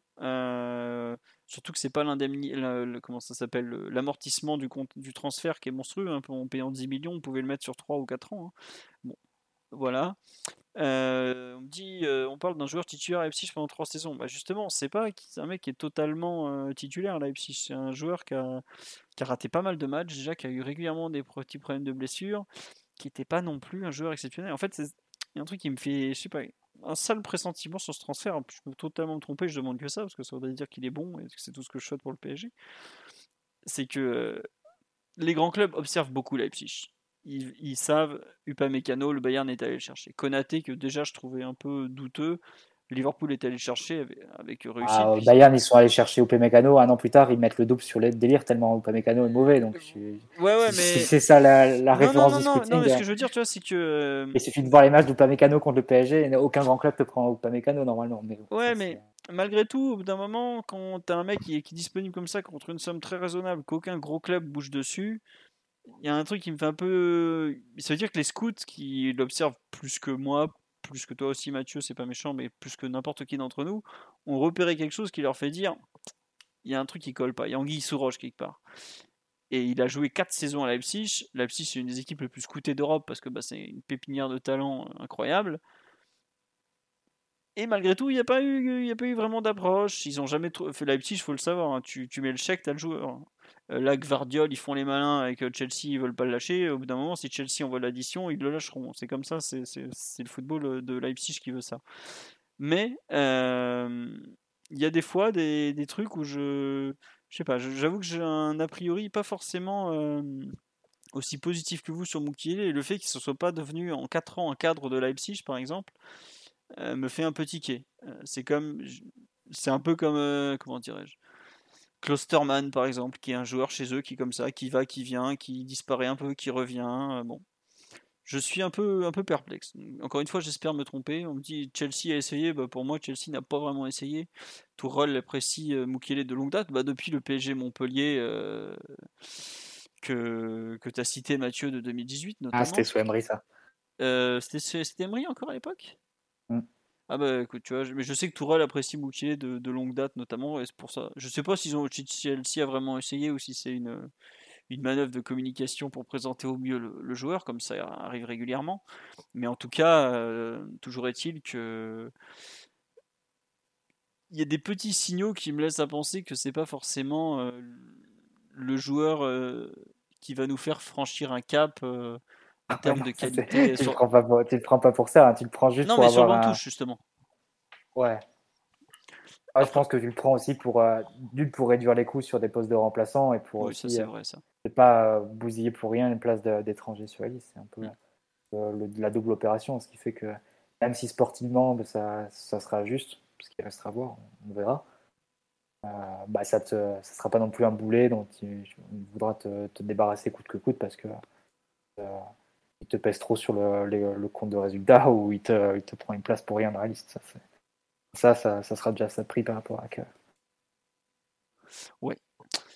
C'est comme ça. Euh, tiens, Mathieu, pendant que tu as le micro vert, tu vas parler d'un dossier que tu connais bien. Est-ce que on peut parler de la situation de Paredes vis-à-vis de la Juve? Euh, Qu'est-ce que tu veux parler? Bon, globalement, il y a la, la meilleure source sur les joueurs argentins aujourd'hui qui est Gaston Edoul, le journaliste de TIC, qui en a parlé euh, cet après-midi, qui disait bah, c'est pas très compliqué. En gros, le PSG a mis son prix à 20 millions d'euros.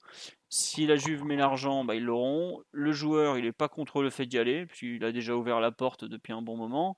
Il n'est pas du tout opposé au fait de rester. Il attend de voir un peu comment ça se passe et il tranchera ensuite en conséquence. Euh, Et il veut absolument arriver à la Coupe du Monde en étant titulaire en club.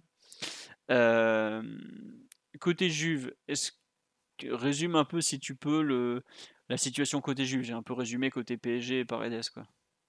Bah, on en avait parlé il y a trois semaines, je pense, et depuis les choses ont un peu évolué euh, de deux façons. Déjà, Pogba s'est blessé, euh, apparemment pour une, durée qui pourrait être assez longue, ce qui laisse un trou au milieu de terrain.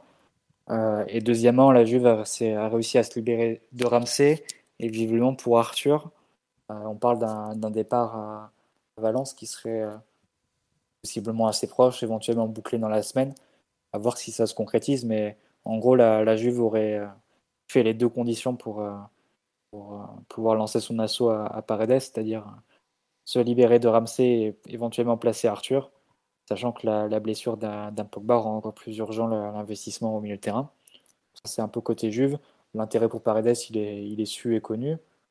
Après, on va voir s'ils vont, s'ils vont pousser l'intérêt plus loin jusqu'à faire une, une offre. Je sais qu'il y a quelques rumeurs sur euh, est-ce que la Juve irait pas plutôt prendre un, un milieu relayeur aussi. euh, donc, euh, ouais, comme, comme le dit Fabien, McKenny aussi s'est blessé. Mm. Plutôt qu'un numéro 6, est-ce qu'il y aura un investissement sur les deux postes?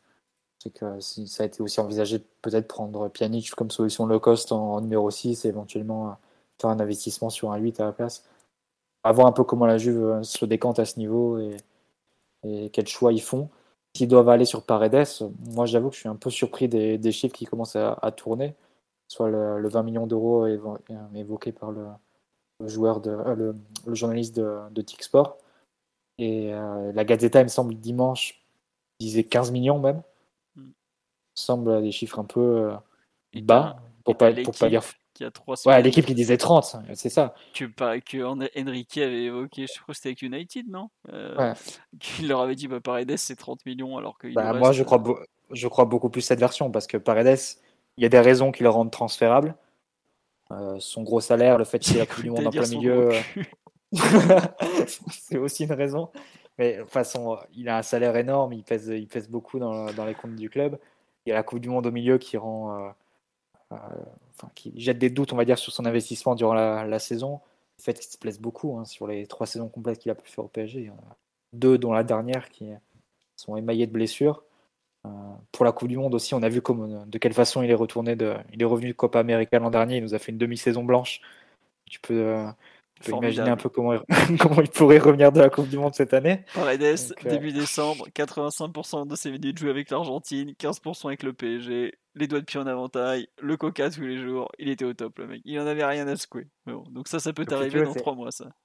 Voilà, c'est ça. Donc il y a des raisons qui le rendent transférable. Après, c'est un joueur aussi qui a, qui a pu répondre présent dans certains scénarios et qui justifie pas, je pense, de, de le brader à, à tous les coups. Et vu comment Paris semble assez dur en négociation sur des joueurs qui sont complètement mis euh, en dehors du groupe, qui est Wijnaldum, on va pas faire de concessions euh, euh, envers Paredes et de lâcher à 15.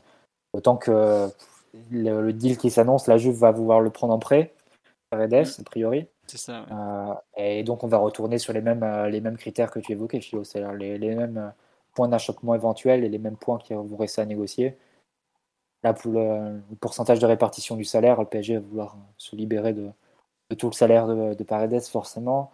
le, le montant du prêt, le montant de l'indemnité de prêt, parce que Paredes coûte environ 4-5 millions d'amortissement annuel.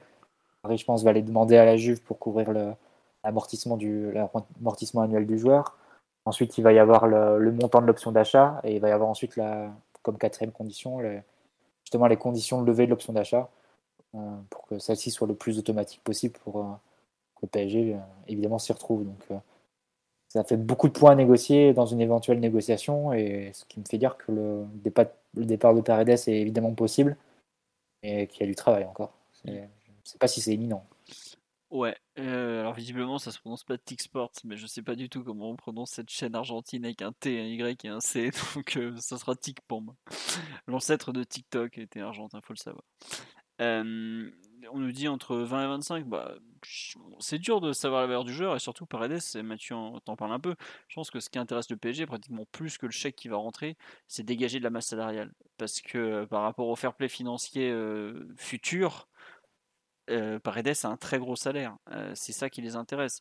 Tout à l'heure, on me parlait de Draxler. Draxler, il n'est pas du tout euh, opposé à un départ, il hein, faut le savoir. bon, le loft, ça lui plaît, bof, bof. C'est pas ce qui va le bousculer trop non plus. Mais en revanche, c'est des joueurs qui ont un gros salaire et ils veulent un peu s'y retrouver. donc c'est comme ça pour moi, le plus gros problème de Paredes, c'est pour ça que, à mon avis, le prix du PSG varie, c'est que s'ils voient qu'ils n'arrivent pas à baisser leur masse salariale, ils accepteront des pertes peut-être plus importantes sur les, sur les montants de transfert, mais ils veulent baisser la masse salariale parce qu'elle est délirante aujourd'hui au PSG. La masse salariale, l'année dernière, si je ne me trompe pas, elle était pratiquement à 100% du chiffre d'affaires. Un truc, c'était. Euh, en gros, tout ce qu'on gagnait, euh, ça partait dans la masse salariale. Voilà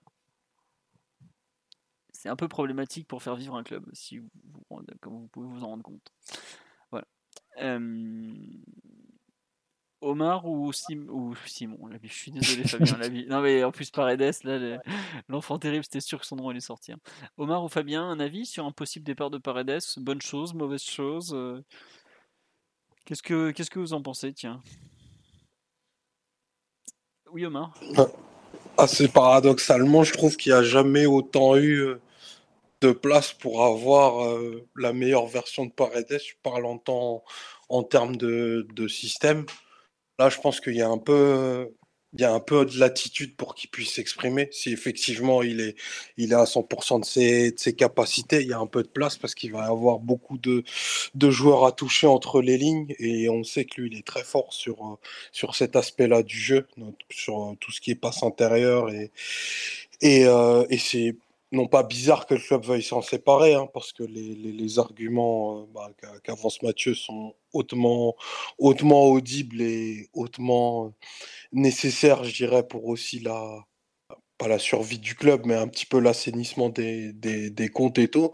Mais sportivement, ça tombe presque pas au, meilleur des moments, parce que là, en, en l'état, avec euh, si tu as plus que Vitinha, Verratti plus ou moins Danilo. Et départ de Gay, départ de Paredes, bah, c'est un secteur que je trouve enfin assez dépeuplé. Quoi. Et surtout avec un manque de variété de profil. On, Paredes, à qui on a, on a aussi mille choses à reprocher, mais qui a aussi mille choses à son, à son crédit, c'est un joueur qui a une vraie identité et ce type de système, c'est-à-dire euh, enfin deux milieux assez proches les uns des autres. Bon, ok, il y aura toujours des grandes distances à couvrir et, et ce sera pas le meilleur, mais avec beaucoup de joueurs à trouver à l'intérieur et possiblement de la profondeur. Là, je pense que sa qualité de passe, elle peut faire, euh, elle peut faire du mal. Surtout si Paris enfin, décide d'être l'équipe qu'on a un peu vue dans le premier quart d'heure euh, de, du match à Nantes d'hier. une équipe qui va mettre des gros temps de jeu dans le camp adverse et tout. Là, il a son utilité. Après, s'il y a belle offre, ben, il ne sera pas retenu comme, euh, à vrai dire, quasiment tout l'effectif aujourd'hui. Après, les offres, euh, enfin, en temps de Manchester et tout, c'est des trucs un peu, un peu farfelus. Quoi. Hmm. Ouais, non, c'est sûr que c'est pas trop un joueur qui ira en première ligue. Hein. Ça, ça te semble pas du tout correspondre. C'est comment on nous dit qu'au moment où la purge s'active, tu exprimerais des regrets? Tu, ne voudrais finalement plus le grand ménage? Non, non, j'ai toujours rappelé le, grand ménage de, mes voeux, mais euh, après, il faut, aussi définir une, une équipe qui, qui, non pas qui soit cohérente, mais avec des, des profils qui vont pas faire que de se juxtaposer, mais qui apportent des, des compétences et des qualités, des qualités différentes. Tu vois, moi, si tu me dis, euh, on va faire toute la saison avec euh, Vitinha Verratti, bah, je j'y crois pas en fait. Je, pense qu'il y, a, besoin d'autre chose et je parle pas que de, l'aspect physique qui effectivement, euh, quand tu as un milieu de terrain qui va qui, frôle à peine les 1m70, bah, tu vas avoir quelques écueils.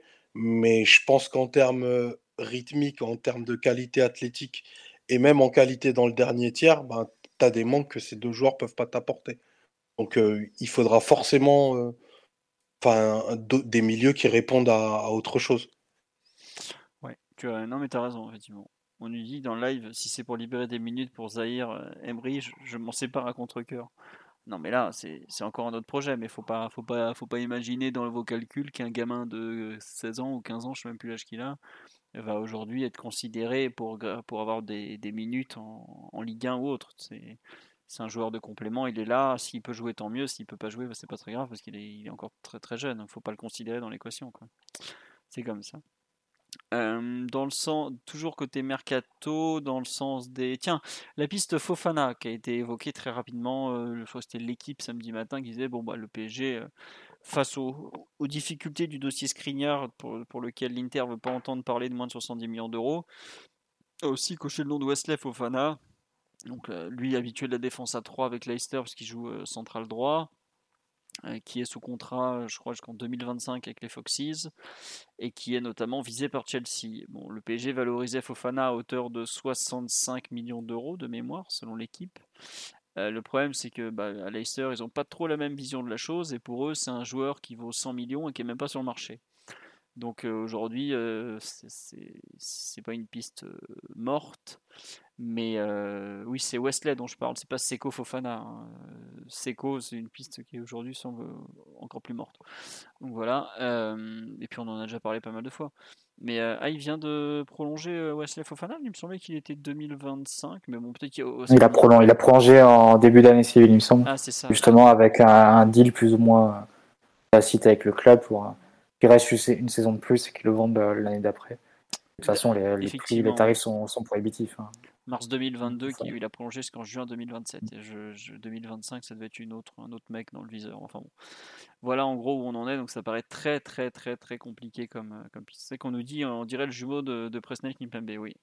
À ceci près qu'il est né à 800 km de là à Marseille et qu'il est pas il est un fort accent quand il s'exprime.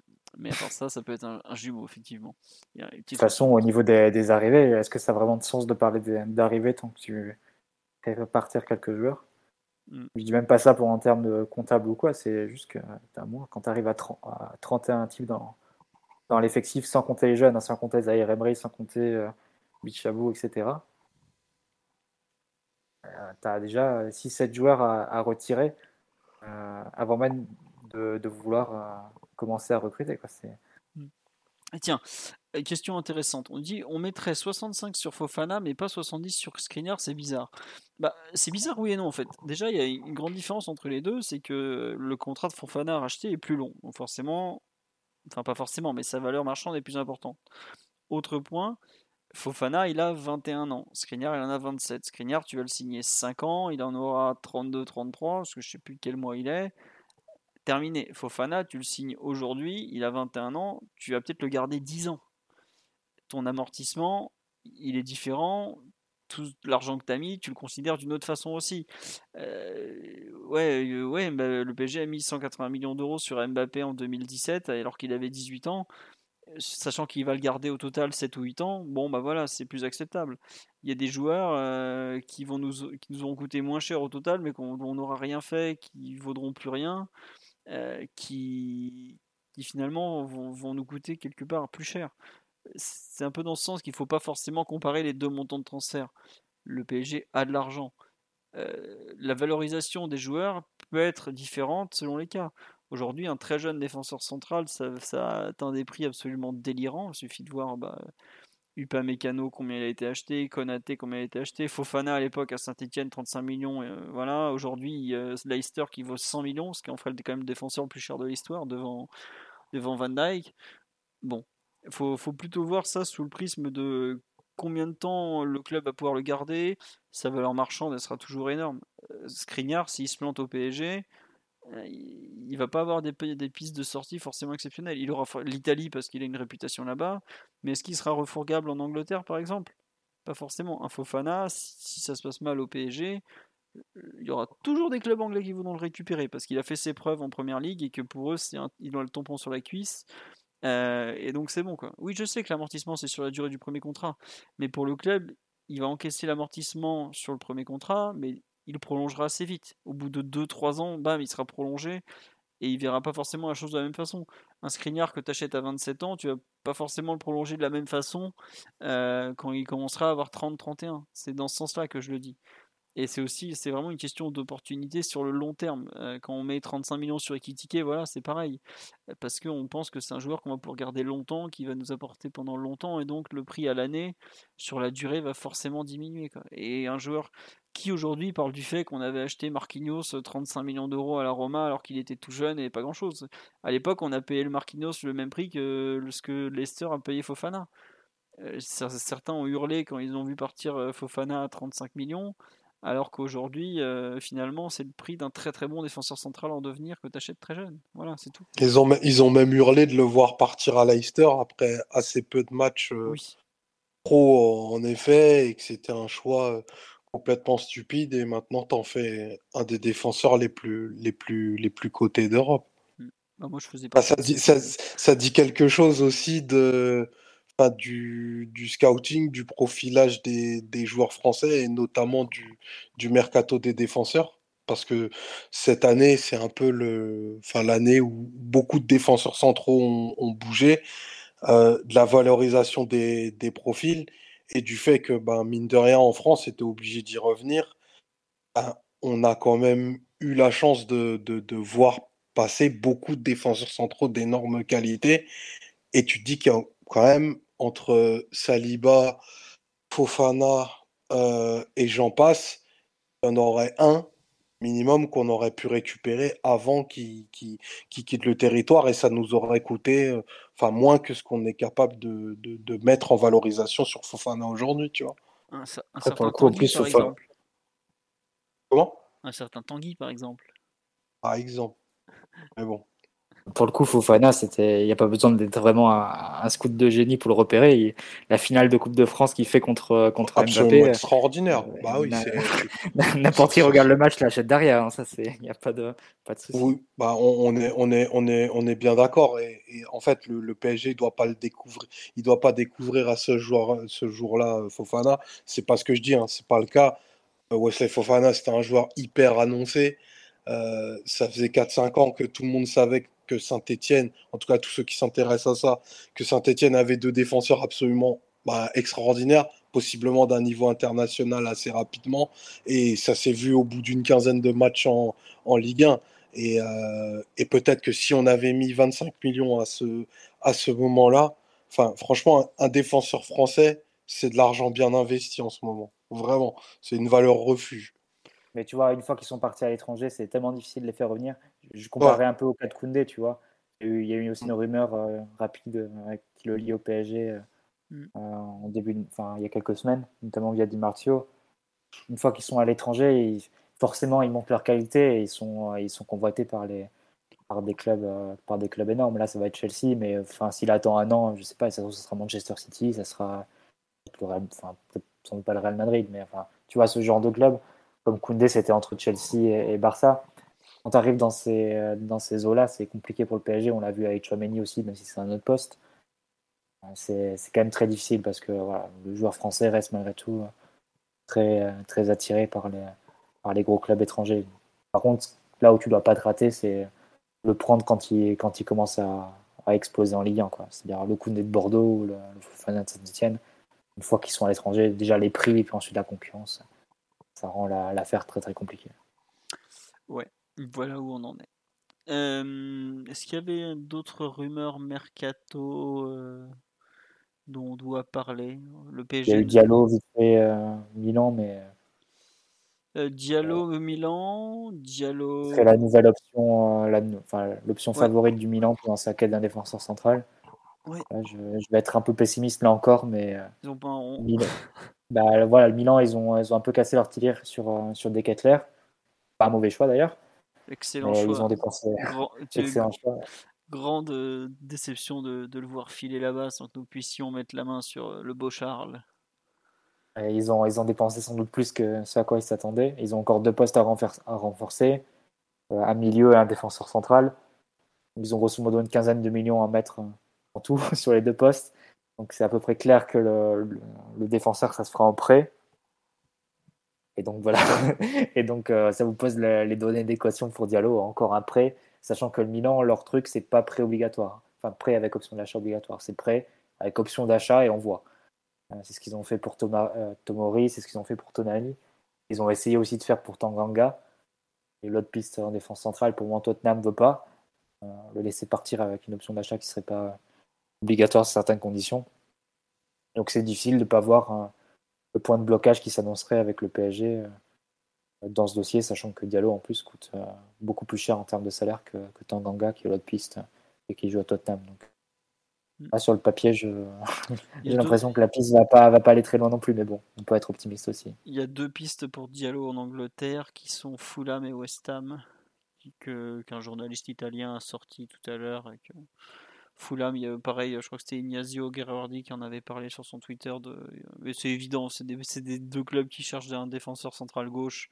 Donc le nom de Diallo revient forcément. Mais c'est vrai que Diallo, à force de, voir des clubs prendre d'autres joueurs que lui, je pense notamment au Napoli qui a préféré Kim, là, le, sud-coréen. Il faut dire une chose, c'est que le mercato est quand même bestial. Hein. C'est-à-dire que ça te redimensionne les joueurs mm. d'une façon euh, assez impitoyable et les joueurs ils sont face à ce qu'ils représentent vraiment sur le marché il faut quand même voir que les joueurs du PSG, c'est, tu sens bien que c'est pas les joueurs les plus, euh, les plus demandés parce qu'il y a mille obstacles, que ce soit leur niveau, leur, leur état de forme, leur salaire. Ils ne rendent pas ultra attractifs. Et euh, je vous dis, ce soir, mercato fini hein, pour le PSG. On va plus vendre et on va plus acheter. je pense que c'est vraiment terminé là. Tiens, on nous dit est-ce que pour vous Diallo doit absolument être vendu Non, non, pas du tout, mais c'est lui qui a mis le souhait de partir pour avoir du temps de jeu en vue de la Coupe du Monde. Donc euh, c'est pour ça qu'on en parle dans le sens des départs Diallo. Diallo, c'est un de ceux qui a été le plus clair euh, dans son euh, comme comme à savoir la volonté de jouer pour pour être en forme, pour être à la Coupe du Monde. Voilà, tout simplement. Mais bon, aujourd'hui, il va falloir trouver des solutions. Après, je pense qu'au bout d'un moment, le PSG va lâcher des joueurs en prêt. Tu es obligé de, si tu veux vraiment dégraisser ta masse salariale, bah tant pis, tu encaisses un peu la perte et t'espères que le mec se montre sous un bon angle, comme euh, Areola, Bulka, qui ont réussi à signer finalement avec un petit décalage euh, des contrats dans des clubs euh, plutôt intéressants. Quoi. Bon. À suivre, à suivre, comme on dit. Est-ce qu'il y a une rumeur mercato qu'on a oublié, Mathieu, Omar, Fabien, là, ces derniers jours? C'est vrai qu'il n'y a pas grand-chose dans le sens des arrivées. Est-ce que Mathieu est tout le temps pessimiste? Mathieu regarde la Juventus de Max Allegri depuis bientôt 8 ans, hein, vous comprendrez. Et l'Atlético Madrid. L'Atlético Madrid. Il y a un Juve Atlético euh, très prochainement en pré-saison que, que, je vous conseille. Surtout s'il est à 2h du matin, vous allez vous régaler, vous n'avez pas idée. ah non, c'est pas, pas une question de pessimisme, mais en tout cas, ce qui est clair, c'est qu'il y a des, des, des, frémissements, tu vois qu'il y a des intérêts pour certains joueurs. Par contre, pour chaque dossier, tu vois qu'il y a des, des obstacles à chaque fois à lever. Et euh, c'est difficile de, à la fois de cumuler et de concilier le fait de, réduire l'effectif et le fait d'avoir des, bons deals sur chaque transfert. Et, euh, ça mm. va être très compliqué hein, pour le PSG. Bonne chance à, à Enrique. Et c'est vrai que les, news de la journée, j'ai l'impression, ont assommé un peu. Enfin, assommé beaucoup de monde. Il y, a, il y a un peu toujours des. Et toi, tu crois à Guy, par exemple? Tu crois à Guy à Everton euh, tu Totalement. Crois Alors là, j'ai confiance dans le Times et dans Bubble, le, le mec d'Everton. Non, non, franchement, je suis sûr que ça se fera peut-être pas dans les trois jours, mais je suis sûr qu'il. Guy, il sait qu'il a tout à perdre. Hein. Euh, au bout d'un moment, c'est la dernière compétition internationale de sa carrière. Il va avoir 33 ans quand même. hein, Qu'est-ce que tu veux qu'il perde? Il sera titulaire quoi qu'il arrive. aucun risque. C'est l'un des vice-capitaines de la sélection. Mais tu te rends compte Euh, s'il il fait a- pas une minute en 4 mois? Il va être dans quel Et il état? va, il, il va faire des minutes, Philo. Ah, Je suis pas Comment ça, il va pas faire de minutes? Bien sûr qu'il va faire des minutes. Euh, Attends, mais les, les- les matchs internationaux vont commencer, Philo. Mais non, il n'y a pas. Euh, a pas de trêve là avant la, avant la, avant Ah peut-être si, il y a des matchs internationaux, il y a, des- il y a deux trêves, je pense, avant la Coupe du Monde. Ah ouais, je croyais qu'il n'y en ait même pas, tu vois. Mais de euh, pour moi, pas- il y a, pour moi, il y a deux trêves. Et puis, tu, tu, bah, tu connais la fiabilité de l'effectif. Avec, avec, avec que deux milieux euh, potentiellement valides, bah, il va avoir des minutes. Et peut-être que Gay aussi est moins indésirable qu'il n'y paraît. Bon, ça, c'est je pense une qu'il est autre vraiment indésirable parce que les 32 ans, un an de la fin de son contrat, ils veulent Mais- le virer, mais Je, je te dis pas qu'il l'est pas. Je ouais. te dis qu'il est peut-être moins qu'il n'y paraît. pas. Je sais pas, pour moi, Il y en a- est est est d'autres- des prix des plus prioritaires dans la tête de, de, de certains, je pense. Ah bah bien sûr. C'est clair, non, mais Herrera et Wijnaldum, ils ont été mis dehors di- directement, mais enfin, pour le coup, on- un autre dont on n'a pas parlé, mais Herrera, c'est clair qu'on va se le, se le garder euh, au moins. Bah. Herrera, il sera réintégré à partir du 1er septembre. hein. Je pense pas qu'il sera réintégré, ça sera vraiment important pour le PSG de ne pas le réintégrer, de ne pas lui laisser une, une fenêtre, mais euh, en tout cas, lui, il va jouer, il va jouer cette, cette ouverture-là. Il va... Je, enfin, quand je dis quand je dis réintégré, c'est que, enfin, dans la charte du, du Ah oui, tu pourras, tu pourras pas le maintenir avec des aménagements tels que c'est aujourd'hui, à savoir euh, séances d'entraînement séparées, Mm. euh, éducateurs différenciés. Ça, au 1er septembre, je crois que ça devra s'arrêter. Mm. Ouais, Donc, très euh, possible. On nous dit est-ce que Omar trouve Gay fort avec le Sénégal? Non, mais c'est c'est pas ça. C'est juste qu'il y a pour, il y a pour Aliou Cissé, il est titulaire. Donc euh, c'est plus dans ce sens-là qu'il le dit. Et il a raison d'ailleurs. C'est un homme de base du, du Sénégal, champion d'Afrique. Donc euh, évidemment qu'il sera à la Coupe du Monde. Mais dans quel état il Il a, il, a, il a 10 ans de sélection derrière lui, euh, aucun risque. hein. C'est reste toujours l'un des premiers noms sur la liste. Il est trop important et, et, et son, enfin, l'aura du joueur et, ses engagements sociétaux au Sénégal font quelqu'un de, de très important qu'on qu'on mesure peut-être pas forcément ici. quoi. Voilà.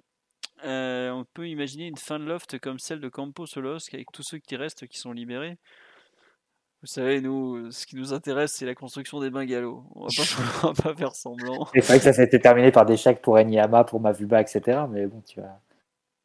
Je je sais pense pas. que tu vas, te- tu vas faire la même solution si tu dois faire un chèque pour Mauro Icardi. Non, mais être un peu plus euh, que nous, pour, et- que pour Mavuba. hein. Attends, mais Herrera, Icardi, c'est pas des chèques que tu leur fais, c'est des livraisons de lingots. T'as vu les contrats qu'ils ont tu- Je pense qu'il y en a, il y en a un dans le tas qui va finir avec une résiliation. Genre Rafinha, ils vont lui filer un, ils vont lui dire allez. Ouais, Rafinha, ça peut, ça peut être le prototype du joueur qui est libéré à zéro pour, pour aller signer ailleurs. Sur- surtout que Rafinha, il y a un pourcentage colossal euh, Ouais, à la revente 35% euh, pour le. FC Spotify. Donc, euh, il, faut, il faut absolument résilier le contrat. Ouais, non mais oui, ça reste, bah, c'est ce qu'ils voulaient faire, c'était zéro d'indemnité de contrat et re- vous nous redonnerez un truc sur une éventuelle revente. Voilà. Euh, Rico, oui, on a oublié, c'est ce bon Sergio qui a réussi à s'inviter dans le groupe pour le trophée des Oh, champions. l'enfer, l'enfer. et bah Sergio, il était, il était bien en Israël, il était Ah. il a fait son petit tour, Ah, franchement, il- j'attends avec impatience l'été 2024 que tous ces noms soient, soient tous en fin de contrat. Regardez-moi. Euh, on a Rico. 24 mois à se serrer les coudes. hein, ça, Ah. Euh, Et on nous dit, forts. c'est- c'était pas Enrique qui avait négocié son contrat Mais si, mais si, bien sûr. Avec une démerde à le faire partir maintenant. hein, tu vas te débrouiller, tu vas filer ton propre pognon. hein. Et voilà. Euh, 50 contrats pour Ander Herrera à 30 ans, ça c'était Non, mais le mieux, c'est que Herrera, du PSG. à l'époque, euh, les mecs de United, ils, voulaient le prolonger, mais gentiment, tu vois. Et euh, ils voient l'offre du PSG, et ils ont fait Non, mais euh, mec, ça- ils te proposent deux fois plus que ce que nous on veut te proposer en prolongation, en te, donnant trois ans de moins, quoi. Donc c'est même pas la peine de faire la propale, quoi. Et donc Ander a signé au PSG pour. euh, pour de folles aventures euh, sur et en dehors des terrains. Donc c'est comme ça. Euh, en 2024, ouais, on a quelques-uns. Euh, euh, Dina Abimbe poussé vers la sortie? Bah oui, probablement. Et puis lui, il a plus qu'un an de contrat. Donc si on va faire une vente, c'est cet été. Dina Abimbe, ça fait partie de ces joueurs. Normalement, ça doit partir petit salaire, beaucoup de pistes en Allemagne notamment. Euh, ça devrait partir en théorie. Pensais, honnêtement, je pensais qu'il serait parti avant le 30 juin. Kalimwendo, par contre, c'est un peu plus compliqué parce que lui, il a une vraie, vraie valeur marchande. Il a beaucoup de clubs qui le veulent, de très bons clubs, des, Nice, des Rennes, des, clubs où il y a vraiment moyen de se, développer, de devenir un, joueur confirmé de Ligue 1. Mais il va falloir qu'il se décide sur ce qu'il veut aussi, entre rester au PSG, vouloir du temps de jeu. S'il veut du temps de jeu, ça peut difficilement être au PSG malgré tout. Euh, c'est compliqué cette situation parce qu'il a 20 ans, il a besoin de jouer. Est-ce que le PSG est intéressé par un nouveau prêt? Je suis pas certain. Je pense que le PSG, si le départ il doit y avoir, ils vont vouloir de l'argent. Euh, on peut faire un troisième prêt, oui, bien sûr, on peut faire un troisième prêt. Pour que tu peux, il y a des joueurs qui ont été prêtés l'intégralité de leur contrat hein, jusqu'à la fin du contrat et puis hop, terminé, au revoir. Hein. Mais euh, ça paraît compliqué parce qu'aujourd'hui, au coup d'envoi de la saison, c'est quand même le sixième joueur en attaque derrière. Mbappé forcément, Neymar qui est dans les attaquants aujourd'hui, peut-être Messi aussi, Sarabia et Kitike. Et ensuite arrive euh, Kalimundo. Donc euh, est-ce que ce rôle va lui aller, même si le PSG joue à deux attaquants en ce moment? Voilà. Euh, Sarabia, il n'y a pas de rumeur sur lui venir. Non, il n'y a rien en ce moment sur Sarabia. Il y avait un peu l'Atlético Madrid, mais ils n'ont pas un rond. Donc avec ça, voilà.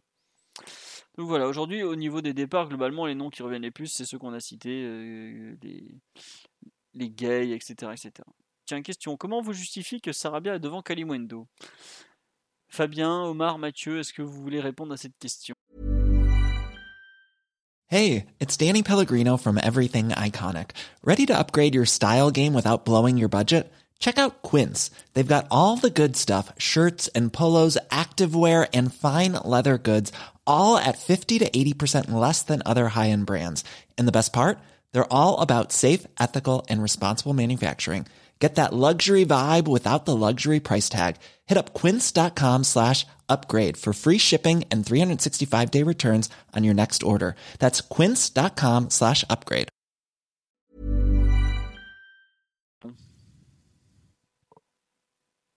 Ça se bouscule pas. Oui, Mathieu? Bah, tu as l'option euh, Mercato qui peut justifier des choix, c'est-à-dire que Sarabia rentrerait plus dans les plans et et Kalimundo serait, euh, serait plutôt euh, serait plus indiqué pour, euh, pour une vente et pour amener de l'argent dans les caisses. C'est l'option, si tu veux, choix seulement basé sur le mercato et sur les possibilités de transfert. moi, je pense qu'il y a aussi des raisons aussi sportives.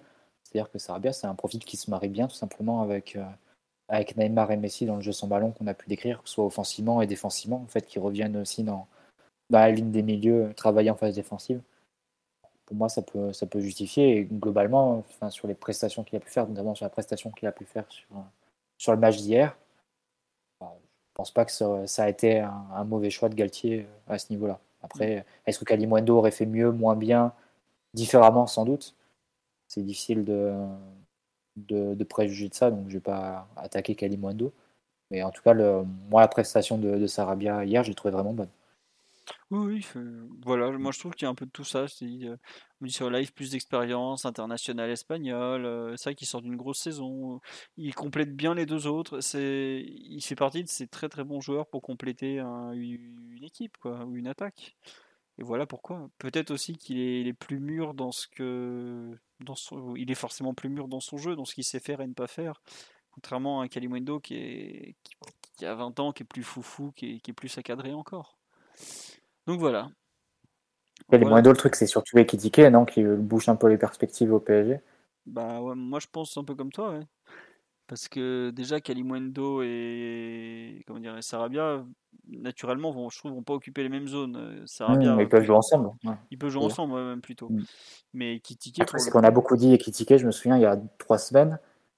Moi, je connaissais pas trop les joueurs, mais j'ai beaucoup lu euh, parce que beaucoup de gens disaient. Euh, mais pourquoi Paris recruter Kitike alors qu'on a déjà Kelly comme jeune attaquant qui, qui sort de bonnes saisons en Ligue 1, on pourrait le garder pour faire ses preuves, etc. Et beaucoup de gens répondaient, ceux qui connaissaient Kitike, que Kitike il a un plafond plus élevé, il a un potentiel plus élevé. Techniquement, il est encore meilleur. Il peut, en gros, il peut devenir un meilleur joueur que Kalimundo. Et donc, ça avait du sens de plutôt miser sur Ekitike et quitte à sacrifier Kalimundo. Donc, euh, après, le truc, c'est qu'entre temps, il a marqué deux buts en amical, Kalimundo, et donc, euh, j'ai l'impression qu'il y a un peu de marche arrière à ce niveau-là. Et je vous redis les arguments que j'ai entendus il y a trois semaines, à savoir que Kitike apparemment était destiné à devenir un meilleur joueur que Kalimundo, et donc c'était logique que le PSG mise plutôt sur lui. Donc, euh, voir si ça a été sans doute le, calcul du club aussi à ce niveau. Ouais, ouais c'est possiblement ça. Après, ce qu'on me dit sur live, c'est très vrai, c'est que Kalimundo, il est facile à vendre. Il n'a pas un gros salaire, il a une belle valeur marchande. Dans un effectif qui a du mal à faire de, la place, c'est c'est cadeau. Quoi. On dit que Kalimundo a plus montré en Ligue 1 que Kidike. Ah, moi, je suis pas d'accord. Sur la saison dernière, le, mec qui explose, c'est Kitike, c'est pas, c'est pas Kalimundo. Et il fait une bonne saison, hein, pourtant. Je dis, je dis pas le contraire. Mais le jeune qui a explosé parmi les attaquants, c'était clairement Ekitike. Hein. C'était, il est arrivé de nulle part et bon, euh, il a quand même fait très très fort. Hein. Donc voilà. Voilà, voilà. Bon, on a un peu fait le tour euh, de toute l'actualité, du premier match, du mercato, tout ça. Des news sur Kefren, bah, il est toujours pas à vendre côté niçois. Voilà, la news terminée. On peut s'arrêter là. Euh, voilà aujourd'hui où on en est sur Kefren mais Nice est en train d'activer son recrutement. Je pense pas que c'est le moment où ils vont s'amuser à vendre euh, leur titulaire en puissance. Tout simplement. Sur ce, on vous remercie. On a un peu fait le tour. Euh... Je sais plus ce que je voulais vous dire. C'est pas très grave. Donc, oui, on sera là lundi prochain pour débriefer l'extraordinaire Clermont PSG qui nous attend. Euh, en tout cas, et puis on fera un point mercato. On vous remercie pour votre fidélité, parce que vous êtes encore 450 à nous écouter parler du mercato qui bouge pas beaucoup à minuit 40. Simon est arrivé sur le podcast. Il est où le, bougre? Mais non, il est pas là, je vois pas. Je suis désolé euh, de vous décevoir. Euh, Simon n'est pas là. Voilà, il a dit qu'il passerait peut-être, mais ça c'est pas le cas. Euh, voilà. On vous dit donc à lundi prochain. On vous remercie pour votre fidélité. Normalement, ce sera disponible sur toutes les plateformes comme d'habitude. Euh, bah, n'hésitez pas à mettre un commentaire positif dans les applis de trucs. Le replay sur YouTube, ça sera, bah là je vais le mettre en ligne dès la fin de, l'émission. Comme ça, ça sera au plus vite. Vous l'aurez normalement pour. Euh, il apparaît en général assez vite dans la news et un peu plus tard en public sur YouTube parce qu'ils font des vérifications qui prennent du temps. Voilà pourquoi vous l'avez un peu plus tard. Mais passez sur le site, regardez si le, si l'heure du podcast est dans la news et qu'il n'y a pas encore la, la version YouTube, si elle est enlevée, c'est que le lien est dedans. Voilà, voilà. Allez, bonne nuit à tous, gros bisous, encore merci pour tout. Et à très bientôt. Ciao, ciao tout le monde. Ciao. Et tout le monde. Ciao, bonne soirée, bisous. Voilà, Omar vous a fait la commission de Simon.